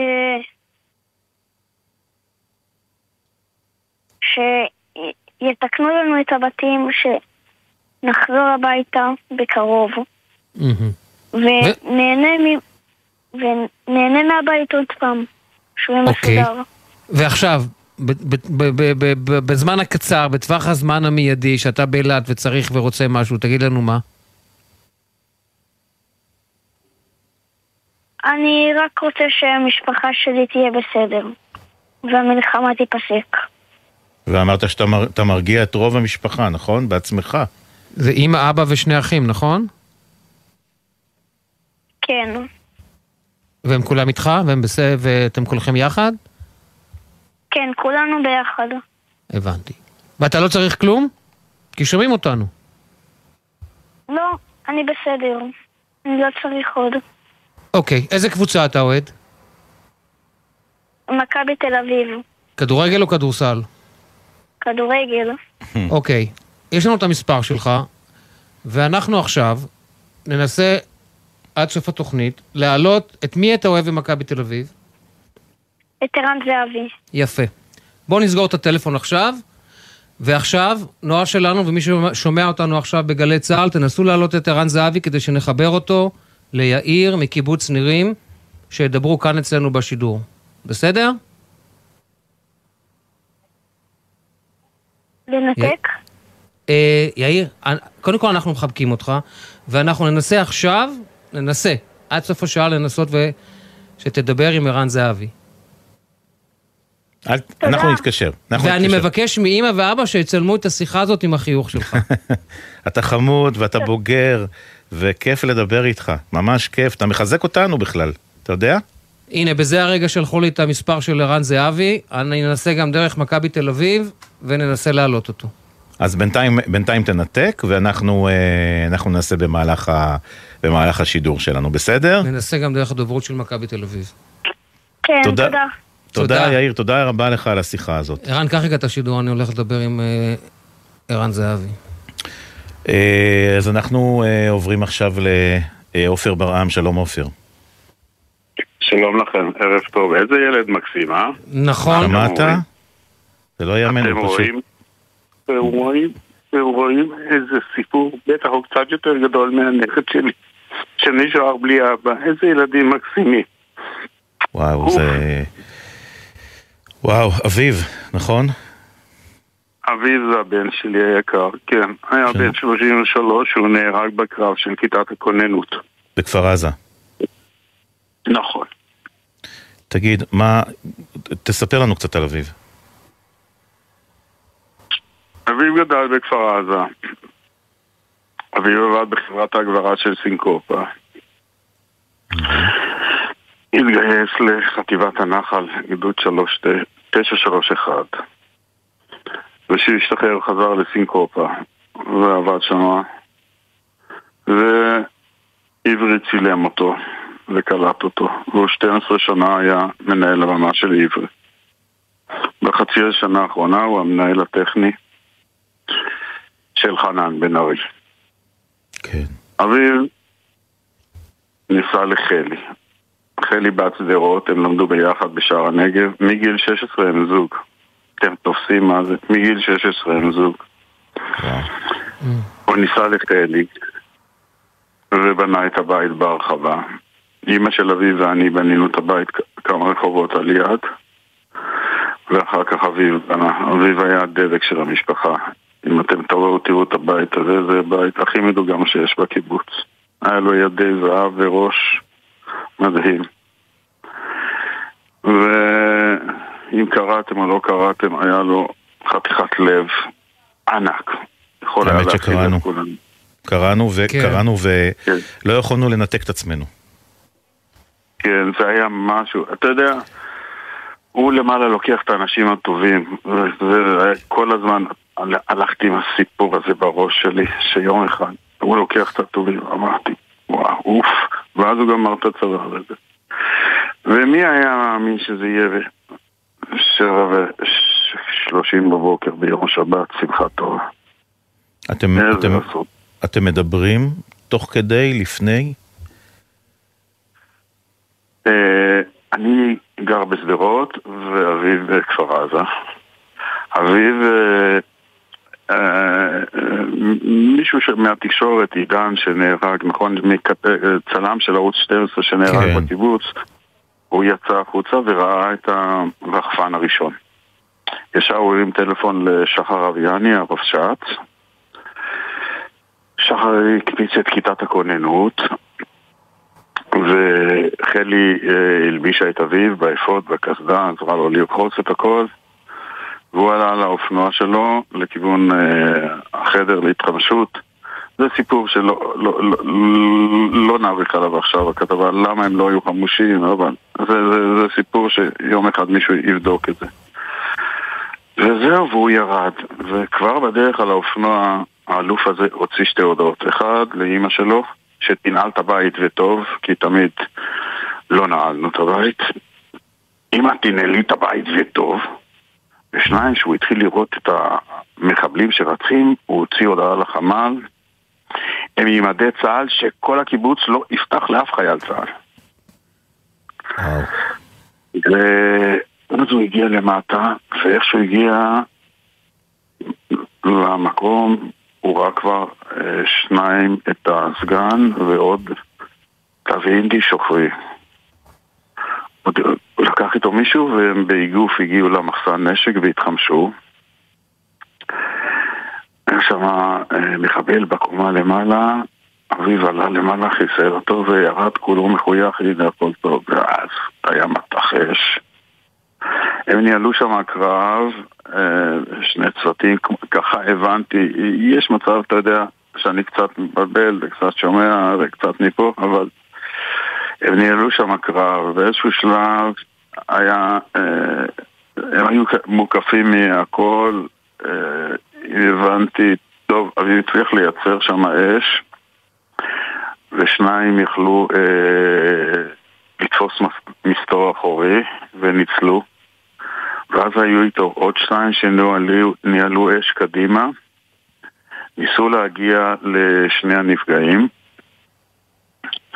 הם נפצעו, איכשהו הם הצליחו לסחול אה, לכיוון המכלול, גם כן אביב אה, אה, נתן שם מטחים לימין ולשמאל, והם הצליחו הפצועים לסגת. והם אמרו לו לא לזוז, לא לזוז, אבל הילד הגיבור שלי רץ מול הכדורים לעבר השניים האחרים ונפגע. הצליח להוציא הודעה לחלי, לאשתו, חלי נפצעתי. חלי ניסתה להדריך אותו, אביב, יש שם עץ זית מאוד מפורסם שעל יד הבונקר, אביב תפוס מחסה, אביב תפוס מחסה, אמר לחלי אני לא יכול לזוז. זה תוך כדי הקרב. תוך כדי הקרב.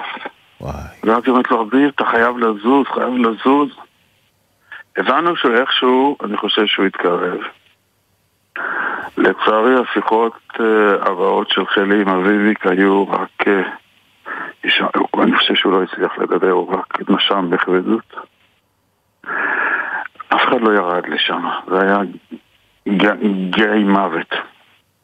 באיזשהו שלב, אני חושב שזה היה צהריים, כבר 12, ניסו להוריד אה, נמר ללמטה, לנסות לראות מה אם שרדו החבר'ה.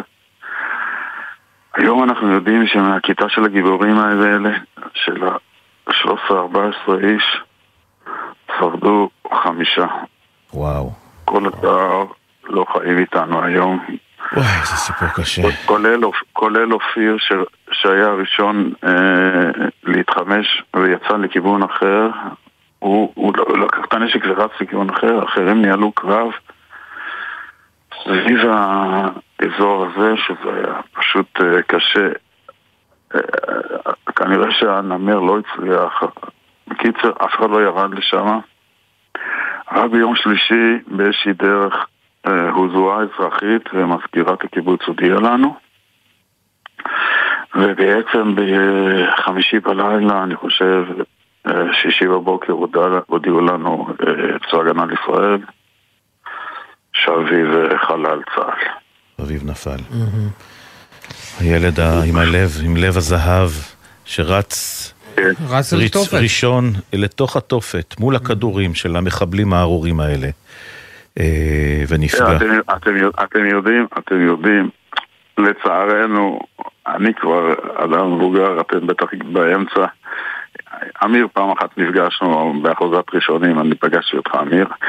החלפנו שתי מילים על איכות השידור ועל גלי צה"ל, אתה בטח שכחת, אבל אני זוכר אותך. אה, ו... ותראו, אתם יודעים, אתם יודעים מתי מתגלים גיבורים? בדיוק בזמנים האלה. כשהגלים גבוהים. לא, לא, לא. ש, ש, שיש פאשלות ויש טעויות ויש דברים, שהכל הולך טוב, אין גיבורים כי הכל הולך טוב.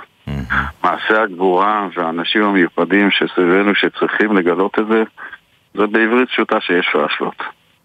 כמה עצוב. כמה עצוב שלא הצלחנו לשמור על 1,500 איש. זה מטורף, מטורף. חברים שלי, זה מטורף. אתם יודעים, הוצאנו פה ביום 11, ביום אחר 12 הלוויות לקהילה. זה לא נתפס. הקהילה הזאת היא חזקה ברמות, קהילת כפר עזה, היא חזקה ברמות. אם, אם יהיו מנהיגים נכונים שידעו לבנות פה מחדש ולשקם, הקהילה הזאת היא... אני מאוד מאוד מאוד מקווה שימחקו את אה, מה שיש מעבר לגדר, שלא יהיה רצועת עזה, שיעשו שם פארק לאומי ונוכל לנסוע על אופניים. אחרת אני חושב שחלק ניכר מתושבי כפר עזה לא, לא, הם לא יכולים, לא יכולים, אדם לא יכול לעבור חוויה כזאת פעמיים בחייו. זה בטוח. זה לא הולך, זה לא הולך, אני לא יודע איך, איך הקהילה הזאת תשתכר, אבל אתם תבואו לפה לשפיים, תראו אנשים חזקים ברמות ותומכים, ו... והיה לנו לכל משפחה פה אוהל אבלות, והכל היה לנו, וכל כך חיבקו אותנו, קיבוץ שפיים וקהילת כפר עזה ואנשים. סיוט אחד גדול, אבל עם ישראל גדול מהחיים. כן, שגם מתגלה, כמובן, אה, חשבנו שאנחנו במקום אחר לפני חודש, נכון? ופתאום אנחנו, ופתאום אנחנו... כן, אה, בדבק לאומי חדש. דבק, מה זה דבק? ומי כן, כמוכם בטח כן. אה, חש את זה ומרגיש את זה, את ה... שעוטפים אותך אה, מכל עבר, ואובדן קשה מנשוא, ו- ו- ומחשבות, ו... אנחנו ו- לא, אנחנו, אני, אני חושב שלא, אנחנו לא... לא קולטים. לא, אני, לא, אני, אני לא בטוח שהמדינה מסוגלת, המדינה לא מסוגלת, אני לא חושב שמישהו יכול להבין 1,500 הרוגים ביומיים לא מבינים שלושה. את זה, לא מבינים. זה אי אפשר להבין, אי אפשר להבין. שנמחקים יישובים, אלוהים מדהים, נמחקים יישובים? אתה, זה לא כן. חשבתי שיכול לקרות דבר כזה. עופר, אתה ממש צודק, זה, זה קשה, זה לא קשה, זה בלתי אפשרי לתפוס. אי אפשר לתפוס בלתי את זה. אפשרי לתפוס, אתה יודע, זה למחשב אתה יכול להציץ את הנתונים וזה קלט פלט, אבל לאדם אתה מכניס, הוא לא מבין לגמרי את זה. כן.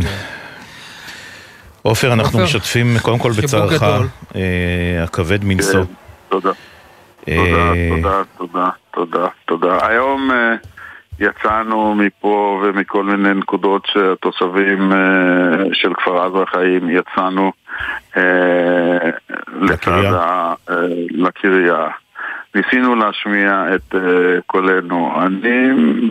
אני תראו, אני, אני לא רוצה עכשיו אה, להוציא את השק. אני איש מחאת היחידים, אה, אני עומד כבר הרבה שנים בצמתים לבד עם שלט.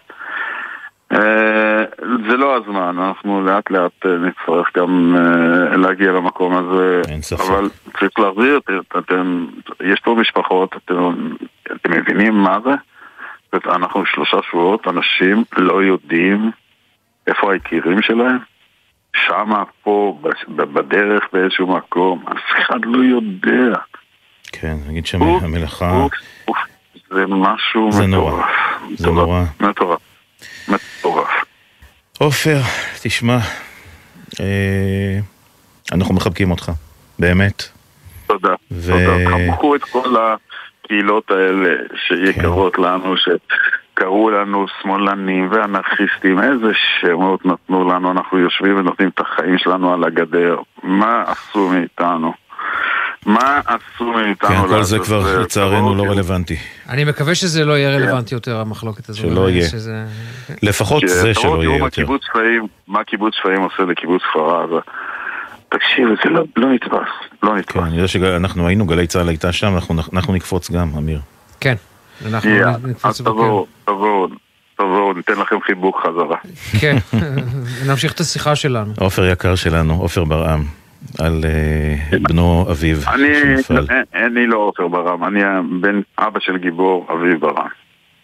עופר, אבא של זה- גיבור. זה- זה- זה- זה- כן, זה עכשיו מה שיש לי בחיים, לספר לכולם על אביב הגיבור ש- שחי, אז... אה, תודה על השיחה תודה הזאת. לכם. תודה רבה תודה על. השיחה, תודה תודה. לך. תודה. ביי ביי. ביי, ביי עופר, להתראות. אנחנו צריכים הפסקה. כן, ניקח איזה הפסקה כן, קלה. הפסקה, אנחנו נחזור מיד תשדירים. הבית של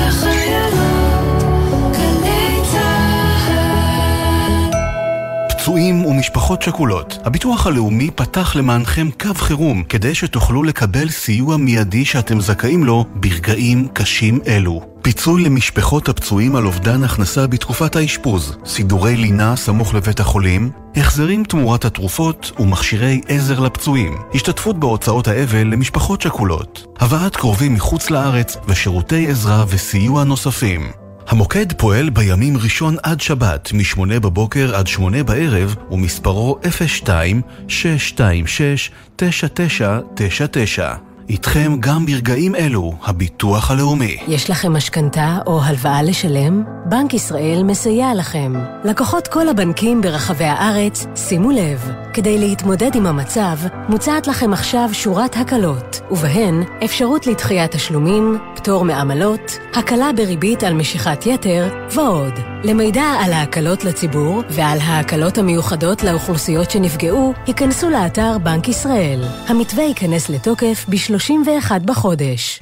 מאחורי השמות, בוקר טוב ישראל חולקת כבוד לנרצחים ולנופלים. תמיד עם חלומות משוגעים, חיוך ממזרי וחולצה להחלפה. וחלמה לעזור לילדים עם מוגבלויות באמצעות תרפיה עם כלבים. מפעל חייו היה הרפת. בכל בוקר נספר משהו קצר, פרט מידע, אירוע או חוויה שישפכו אור על מי שהיו ואינם עוד. בני משפחה וחברים המעוניינים לחלוק עמנו בסיפורים ובתמונות מוזמנים לעשות זאת באמצעות הדואר האלקטרוני. זיכרון כרוכי glz.co.il מאחורי השמות, מדי יום ביומן הבוקר של גלי צה"ל עם אפי טריגר. עכשיו בגלי צה"ל, רן יבנאי ואמיר בר שלום.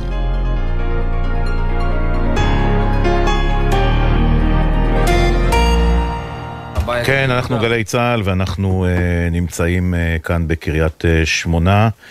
Uh, תשמע, אנחנו זה... מנסים ל... ל- מנסים ל- לחזור. לא, אנחנו גם מנסים במקביל, שמעתם את ה... אנחנו מנסים עוד לארגן הרבה מאוד כן. אה, עזרה מפה ועזרה משם, אבל... אה, וזו הייתה, זה היה הספיח ששמעתם, זה הכל. Uh, תשמע, uh, גלי צה"ל uh, שלנו uh, uh, פתחה מוקד, מוקד uh, מיטה חמה של גל"צ וגלגלצ. המוקד מבצע חיבורים בין מי שנמצאים בקו האש ומבקשים להתארח בעורף, לבין מי שמציעים לארח. והחיבור מתבצע בהתאם ליכולת uh, ולצורך. אם אתם רוצים לארח או להתארח, שילחו לנו הודעת uh, וואטסאפ למספר 052 91 56 466. אני אחזור שוב על המספר 052 91 56 466. אנחנו כבר נחבר אתכם, אנחנו נדאג לזה. אה, מוקד מיטה חמה של אה, גל"צ וגלגלצ. כן, אנחנו, אה, מיד תהיה איתנו קרול נוריאל, המנכ"לית הליגה נגד השמצה, ותשמע, אני, אני, אני שוחחתי בלילה עם, יש לי חברים שגרים, אמריקאים שגרים בניו יורק, והם סיפרו לי שמה שהם רואים עכשיו בניו יורק זה גל אנטישמיות שהם לא נתקלו בו מעולם. ואתה יודע, אתה שואל את עצמך, רגע, ניו יורק, מנהטן, כן. את, כולנו ראינו את הנאום של הנשיא ביידן, כולנו ראינו את הנאום של אה, ראש עיריית ניו יורק, ועדיין אתה רואה ושומע גילויי אנטישמיות, שהם הם, הם, הם אמרו לי, לא ראינו דבר כזה, לא ראינו דבר כזה קודם לכן. בניו יורק. בניו יורק. כי במקומות אחרים אנחנו במרכאות רגילים לראות, למשל באוקספורד, נכון. אה, אה, בלונדון, שהם צועדים שם, או כן. באדג'ואר רוד שמה. שזה שם בכלל מעוז, אה, מעוז מוסלמי מאוד מאוד אה, גדול של, אני לא יודע, ועכשיו ראיתי גם באיטליה ובאמסטרדם, תראה- בשוודיה כמובן, כי בשוודיה יש גם אה, כמובן רוב גדול אה, מוסלמי זה- במלמה. אני מלמה. חושב, אה, אה, שוב, אתה יודע, אנחנו, אני, אולי אנחנו קצת חורגים מהסמכות שלנו כשדרים בגלי צה"ל. כעיתונאים. עזוב, עזוב, כבר ואני- מטשטשים. אני חושב שאם אני הייתי היום מנהיג, ב- במנהיג, לא משנה, איזושהי מדינה, אני אומר, אני מסתכל על העניין הזה. מדינה ואומר, כלשהי. בדיוק, אני אומר רק רגע, יש כאן, יש כאן משהו שהוא הוא, הוא, הוא, הוא הרבה מעבר לסכסוך אה, דתי, הוא הרבה מעבר לסכסוך גבולות, הוא הרבה מעבר לסכסוך היסטורי. יש פה תהום פעורה בין ערכים. והאם אנחנו יכולים בעולם המודרני, אחרי מעשה כזה, אנחנו יכולים להגיד, זה לא בחצר האחורית שלי, אני יכול להתעלם. ולכן אני אומר, זה בין טוב לרע. ולכן אני אומר שאני חושב שמדינת ישראל חייבת את העניין הזה להדהד עד כמה שאפשר, לשמחתנו כי רבה. יש לנו כאן אה, רוח גבית גם מארצות הברית בעניין הזה. אגב, אני שמעתי היום, אני שמעתי היום רעיון מדהים בסקיי ניוז בבוקר של שר ההגנה הבריטי. ושר ההגנה הבריטי שאלו אותו, אוקיי, מה ישראל צריכה לעשות בעזה? הוא אומר, לא מתקבל על הדעת שישראל לא תיכנס לעזה ותמחק את חמאס. שר אומר את זה, אומר את זה שר ההגנה הבריטי. תראה, אנחנו מקבלים חיבוק, אה, חיבוק אה, גדול כמובן, אה, אתה יודע, ממנהיגי מדינות שונות, גם באירופה, גם בארצות הברית, גם במקומות אחרים, אבל אתה יודע, זה עדיין באמת אנשים, אנשים, בני אדם, שחווים את הדבר הזה ויכולים, אתה יודע, או, לא רק להתעלם, עזוב את הלהתעלם, יכולים לנגח את ישראל בהפגנות המוניות, זה דבר שלא נתפס. אני חייב לומר לך, אתה יודע... או לעודד את זה. לדבר הזה אני חייב, קארול נואל כבר נמצא איתנו, אבל אני חייב לומר, אני ראיתי שידור של אל-ג'זירה. ישב שם מסבירן ישראלי עצמאי לחלוטין, כן. וניסה להסביר, חברים, אתם לא מבינים, עשו כאן פשע נגד אנושות. אני לא רוצה להיכנס לתיאורים פלסטיים, אבל התעללו פה בילדים ונשים כשהם בחיים. הוא הראה את התמונות האלה, ואומר לו המגיש של אל-ג'זירה, זה fake news, זה לא נכון, זה לא הוכח, זה שקר ישראלי. עכשיו, אתה יכול, אתה מבין שמיליארד אנשים, אני לא יודע, אולי מאות מיליונים, חושבים שזו האמת. כן. ואתה יודע, אבל אני אומר, כשיש כזה ציבור ענק, או המונים ומיליארדים שמכחישים, אין, לי, אני כבר לא, אני לא, כבר לא ניטרלי, אני חייב להביע פה עמדה. אני חייב לומר, חברים, זה בין טוב לרע. ובין טוב לרע, אני אומר את זה כישראלי, ואני אומר את זה גם לצורך העניין עכשיו כציוני. אי אפשר לעבור על זה לסדר היום. חייבים לנקוט פה עמדה. לטוב או לרע. תנקוט ברע, בסדר. לפחות נדע באיזה צד אתה.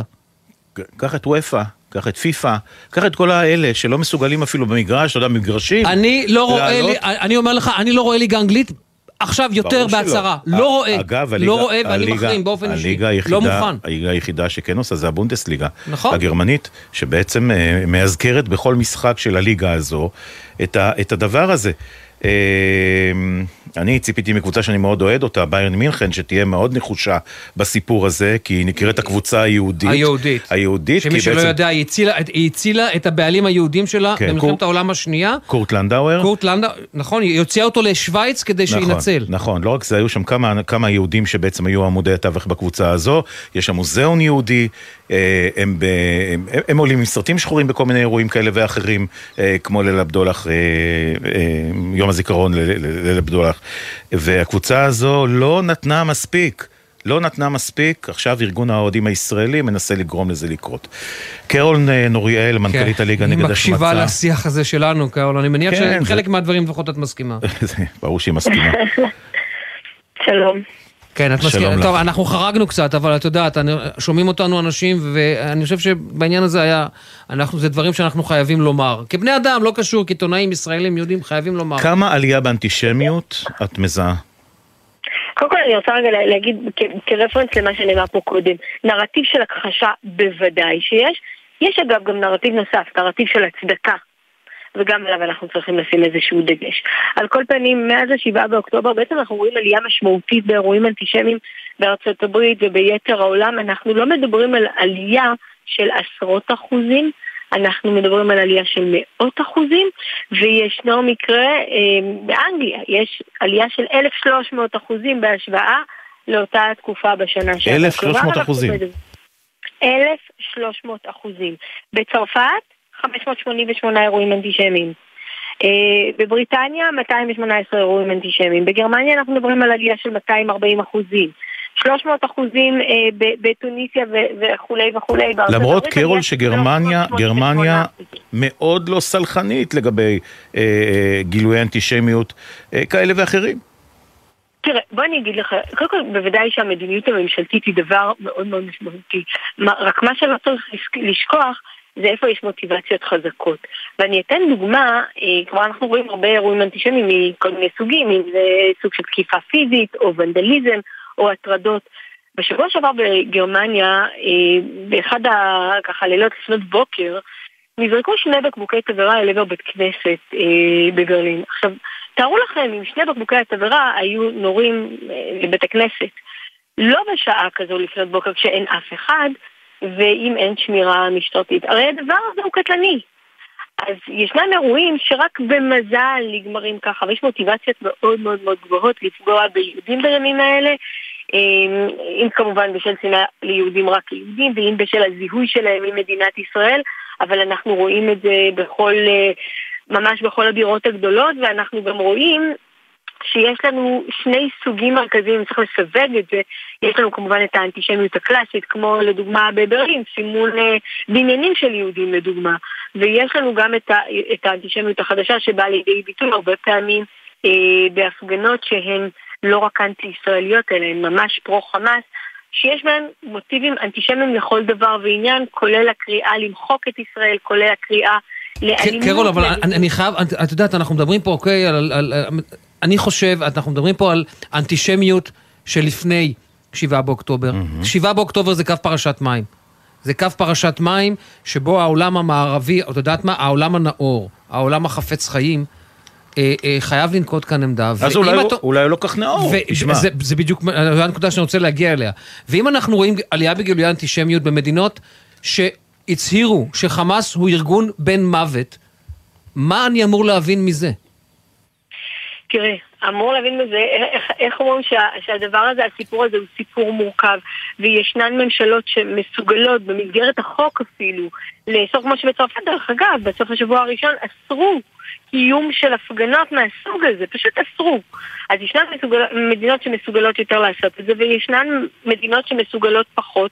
אני חייבת לומר שהקול המנהיגותי פה הוא מאוד משמעותי, אבל אה, הכוחות שאנחנו רואים ברחוב מפתיעים אפילו את אלה שהם באקוסיסטם של אנטישמיות, אנחנו לא ראינו מספרים כאלה.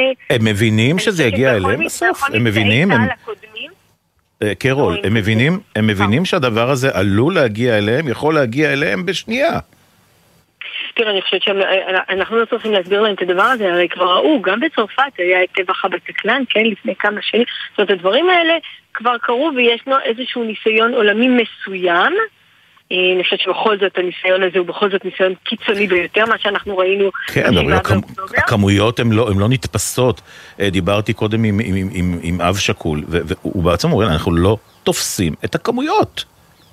הכמויות, האכזריות, המתודות, זאת אומרת, בכל קנה מידה מדובר במשהו אחר.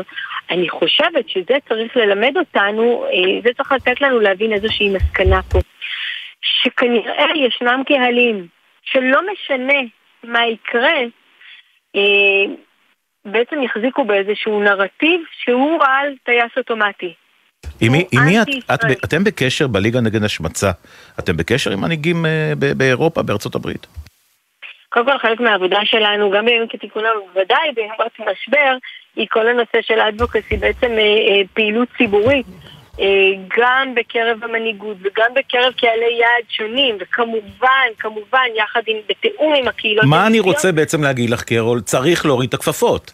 צריך להוריד את הכפפות. אנחנו מדברים כרגע ברמה אוניברסיטאית.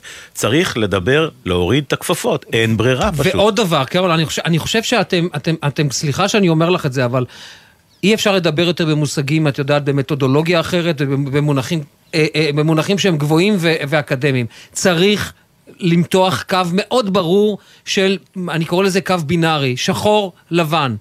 לגמרי. אויב. שחור, לבן. רע, טוב. ערכי, לא ערכי. אין פה, אין פה טוב ורע. חלק ממה שאנחנו רואים עכשיו זה תוצאה של חוסר בהירות מוסרית של שנים. אין פה שאלה בכלל. השאלה היא מה עושים עם הדבר הזה, ואני רוצה להגיד לכם שאחד אחד הקווים המנחים שלנו בפעילות הציבורית שלנו שנים הוא כלפי ממשלות לדוגמה, להסביר, זה אתגר מאוד גדול, להסביר שהאנטישמיות לדוגמה היא לא בעיה יהודית והיא לא בעיה של יהודים, היא בעיה שלהם. והאחריות נופלת עליהם, והם צריכים לקחת אחריות על הקהילות היהודיות שנמצאות בשטחן. וזה לא תמיד... טוב, אה, הנה, אני אה, אספר, אני אספר לך, אה, אני אספר לך שהנה, איה אילון וגם יניר קוזין, אה, כתבנו המדיני וגם אה, כתבת החוץ שלנו, מעברים מה שכעת באו"ם, יש בעצרת הכללית שמתכנסת עכשיו לדיון חירום על המלחמה בעזה. אה, מחלקים בעצם איזה שהם פליירים שיש להם, אה, אה, איך זה נקרא, אפשרות לסרוק. אה, כן, ברקוד. ברקוד כזה, כדי לצ- לצפות בזוועות. זאת אומרת, אומרים למישהו, קח, תסתכל, תפתח את הטלפון, תסרוק. להוריד כפפות, בדיוק מה תוריד שאמרת. כפפות. תסתכל עכשיו על הזוועות שתבין מה קרה. הם עומדים. באמת, אתה צודק לגמרי, באמת קארול, אני, אני באמת חושב שאת יודעת, זה קו פרשת מים שכולם צריכים עכשיו כרגע, המסרים, ובוא נגיד המתודולוגיות, ו, ו, ו, וכל מה שראינו קודם, זהו, זה, לא, זה כבר, זה, זה, זה לא אקטואלי. צריך לשנות כאן את. המסר הישראלי לשחור ולבן. טוב, אנחנו לצערנו חייבים יש לנו... לסיים, חייבים לסיים, אין לנו ברירה, כי יש לנו עוד כמה אה, התחייבויות. אז קרול נוריאל, מנכ"לית הליגה נגד השמצה. קרול, תודה. תודה על השיחה, קודם כל, תודה לכם. ושיהיה ערב טוב, עד כמה שאפשר. אה, איתנו עכשיו אה, גל ג'רסי, אה, כתבנו בשעה שש, מסיבת עיתונאים של משפחות החטופים. כן, שלום לשניכם. שלום גל, בוא ספר לנו אה, איפה זה קורה ומי מתכנס. כן, אנחנו ברחבת מוזיאון תל אביב שמטה המאבק למשפחות החטופים והנעדרים הפך למה שהוא מכנה כיכר החטופים. זה בעצם יש כאן כל מיני מיצגים, בנו כאן כלוב שמדמה את שבי החמאס, תלו כאן תמונות של מעל אה, 200 אה, חטופים ונעדרים, וממש עכשיו הגיעו לכאן אה, שתי צעדות של אה, משפחות החטופים והנעדרים וגם כמה שבאו לתמוך. אחת הגיעה לכאן אה, משגרירות אה, מצרים ואחת הגיעה ממאהל המשפחות אה, מול הקריה הזה, הוא קיים מהרגע שבו פרצה המלחמה, הם יושבים שם מול הקריה עם תמונות של ילדיהם, אחיהם והוריהם החטופים ומנסים כמובן להעביר מסר ברור. עכשיו המסיבת עיתונאים הזאת היא מעניינת כמו כל מסיבת עיתונאים שלהם, אבל פה יש איזשהו אה, שינוי כיוון. בהודעה שמטה המאבק הוציא, הם אומרים אנחנו איבדנו את סבלנותנו, צריך להחזיר את החטופים עכשיו. עד עכשיו ראינו את המטה המאבק כן תוקף את הממשלה, אבל יחסית מנסה לשמור על יחסים, אה, שיתוף פעולה איתם, ויכול מאוד להיות שכאן נראה איזשהו שינוי... שינוי סטטוס קוו מול הממשלה והמשפחות. כמובן, המטה מנסה להיות כמה שפחות פוליטי, כי אין ספק שאין פה שום סוגיה פוליטית. יש פה מאות אה, הורים, אחים וילדים שרק רוצים לראות את אהוביהם, בחז... בחזרה הביתה, אבל אנחנו נצטרך לראות האם הדברים שהם יאמרו יהיו חריפים מאוד נגד הממשלה, כי זה הכיוון שזה הולך אליו כרגע. טוב, אתה תמשיך כמובן, אה, תדווח אה, לנו או אה, לאחרים, גל ג'רסי. תודה רבה לך על הדיווח תודה הזה. לשניכם.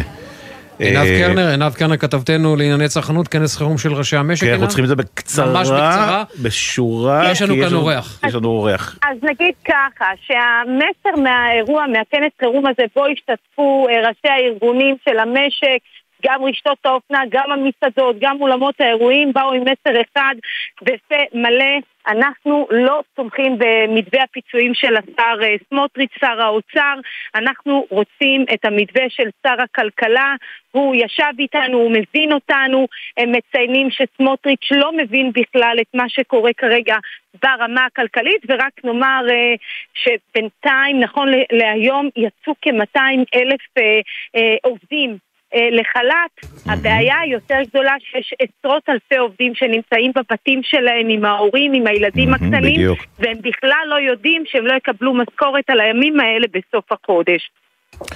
עינב, תודה. עינב, כתבנו לענייני הצרכות, עינב קרנר, תודה על הדיווח אה, הזה, כנס חירום של לכם. ראשי המשק. תודה. ונמצא איתנו עכשיו אדם יקר אה, נוסף, אלעד קוז'יקרו, תושב קריית שמונה, מנהל רשת המתנסים בעיר, אחראי על פינוי התושבים.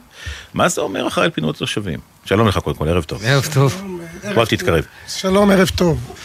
אה, מה זה אחראי מה זה אחראי הפינוי, אחראי פינוי התושבים? זה תפקיד חדש שנוצר ככורח המציאות. אה, בשגרה אני מנכ"ל רשת המתנסים של קריית שמונה, בחירום אני מנהל מכלול רובעים ולוגיסטיקה של קריית שמונה. אה, ובימים האלו אנחנו נכנסנו לתהליך שלא היינו ערוכים לו, שנקרא פינוי העיר. שאף פעם לא קרה בעצם. לעולם לא קרה. בצורה הזו. יותר מזה, אנחנו במשך חמש או שש שנים, כחלק מתרגולי החירום שלנו, מבקשים להיכנס לאיזשהו תרחיש של פינוי. ואמרו, את קריית שמונה לא נפנה. לא מפנים. יותר מזה, נפנה את לבנון לפני שנפנה את קריית שמונה. כן. אה, כך שכל התרחישים שלהם התכוננו, זה איך לטפל באוכלוסייה, במקלטים, בזמן לחימה. כל המערך שלנו, ציוני התרגולים שלנו הם אה, מהגבוהים שהיו. הכל יורד לטמיון, כי בעצם... התוכניות. כל התוכניות, כי בעצם עכשיו אנחנו מפנים חלונות זמן, זמן יקר, כל הסיסמאות האמיתיות, לא רק סיסמאות, הדברים שמאחוריהם יש גם תרגול מלא. בעצם, אז מה קורה בפועל? בפועל אנחנו קיבלנו יום רביעי שעבר הודעה על זה שאנחנו נכנסים לנוהל חיר... נוהל אה, פינוי.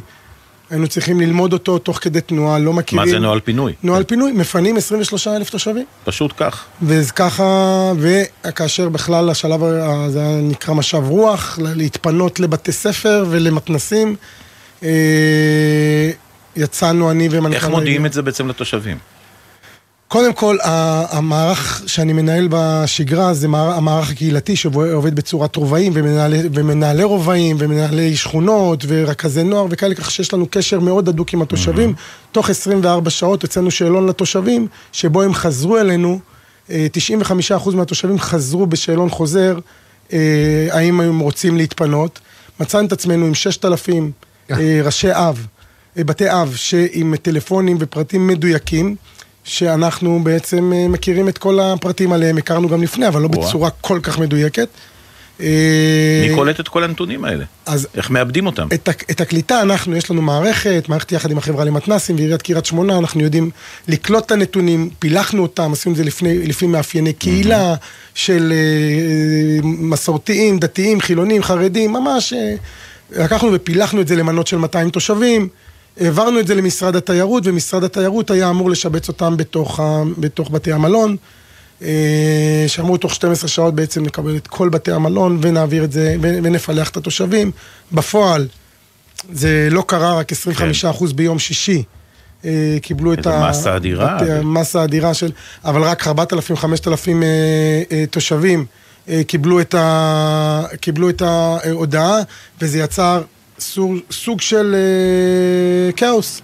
מצד אחד, תושבים דתיים קיבלו ביום שישי בערב את, ה, את הבקשת פינוי, מצד שני, תושבים אחרים אה, לא קיבלו. קיבלו. וזה יצר איזה סוג של התנגשות, הגיעו רק במוצאי שבת, נתנו את החדרים, וזה יצר אה, כאוס אה, בפני עצמו. ושמענו שמענו מראש העיר שבעצם נשארו כאן בערך אלפיים איש, שחלקם באמת עובדים כאן. לא מוכנים, אה, חלק לא מוכנים לעזוב, חלק כוחות ביטחון, חלק אה, מפעלים נכון. שנמצאים. אתם למשל, אה, שבטח נמצאים כאן כל הזמן ודואגים להמשיך לתת מענה לתושבים, שאלות של מי שנשאר, וגם בטח מישהו ש, שכבר פונה. בטח שואלים מתי חוזרים, או אם, אם חוזרים, כאילו מתי זה קורה. איך חוזרים? נכון, יש סדר גודל של 2,000 תושבים, עובדים חיוניים ותושבים אה, שהחליטו שהם לא רוצים להתפנות. אה, בשלב הזה זה ל-14 ימים. אנחנו יודעים שהולכים להאריך את זה עד לסוף השנה, 31 בדצמבר, זאת אומרת, אנחנו נכנסים לאיזה אתגר שגם לא הכרנו לפני. ממש אתגר. אה, ועכשיו אנחנו צריכים אה, לנהל עיר שפרוסה ב-180 מלונות בעשרות יישובים במדינת ישראל. אה, מטבריה- ועד אילת, אתגר בפני עצמו. אה, ואנחנו נעשה הכל בשביל לעשות את זה בצורה הטובה ביותר, אבל לא נראה לי שהייתה התנסות מהסוג הזה. זה בטוח שלא. טוב, קודם כל אנחנו נאחל לכם אה, בהצלחה, אתם עושים פה באמת איזה משהו ש... איך לקרוא לו, זה... יש מאין. כמו שאמרת, לנהל עיר בחוץ, בכלל, בכל מיני מקומות שונים. אה, אלעד קוג'יקרו, תושב קריית שמונה בעצמו, מנהל רשת המתנסים אה, בעיר, אה, אחראי על כל פינוי התושבים אה, שכאן, חלק נשארו, שמענו. אה, תמשיך בעבודה שלך, ותודה רבה. אה, אנחנו אוהבים להתארח בעיר שלך. תודה רבה לכם, ואני קורא לתושבי קריית שמונה, הראו את פניה היפות של אה, העיר. שלנו. רק קרדיטים מיד, רק נגיד, יאיר המתוק מנירים, ערן זהבי יתקשר. או, איזה כיף. יתקשר בעתיד, עלינו. יתקשר, יתקשר, אוקיי, אנחנו מבטיחים.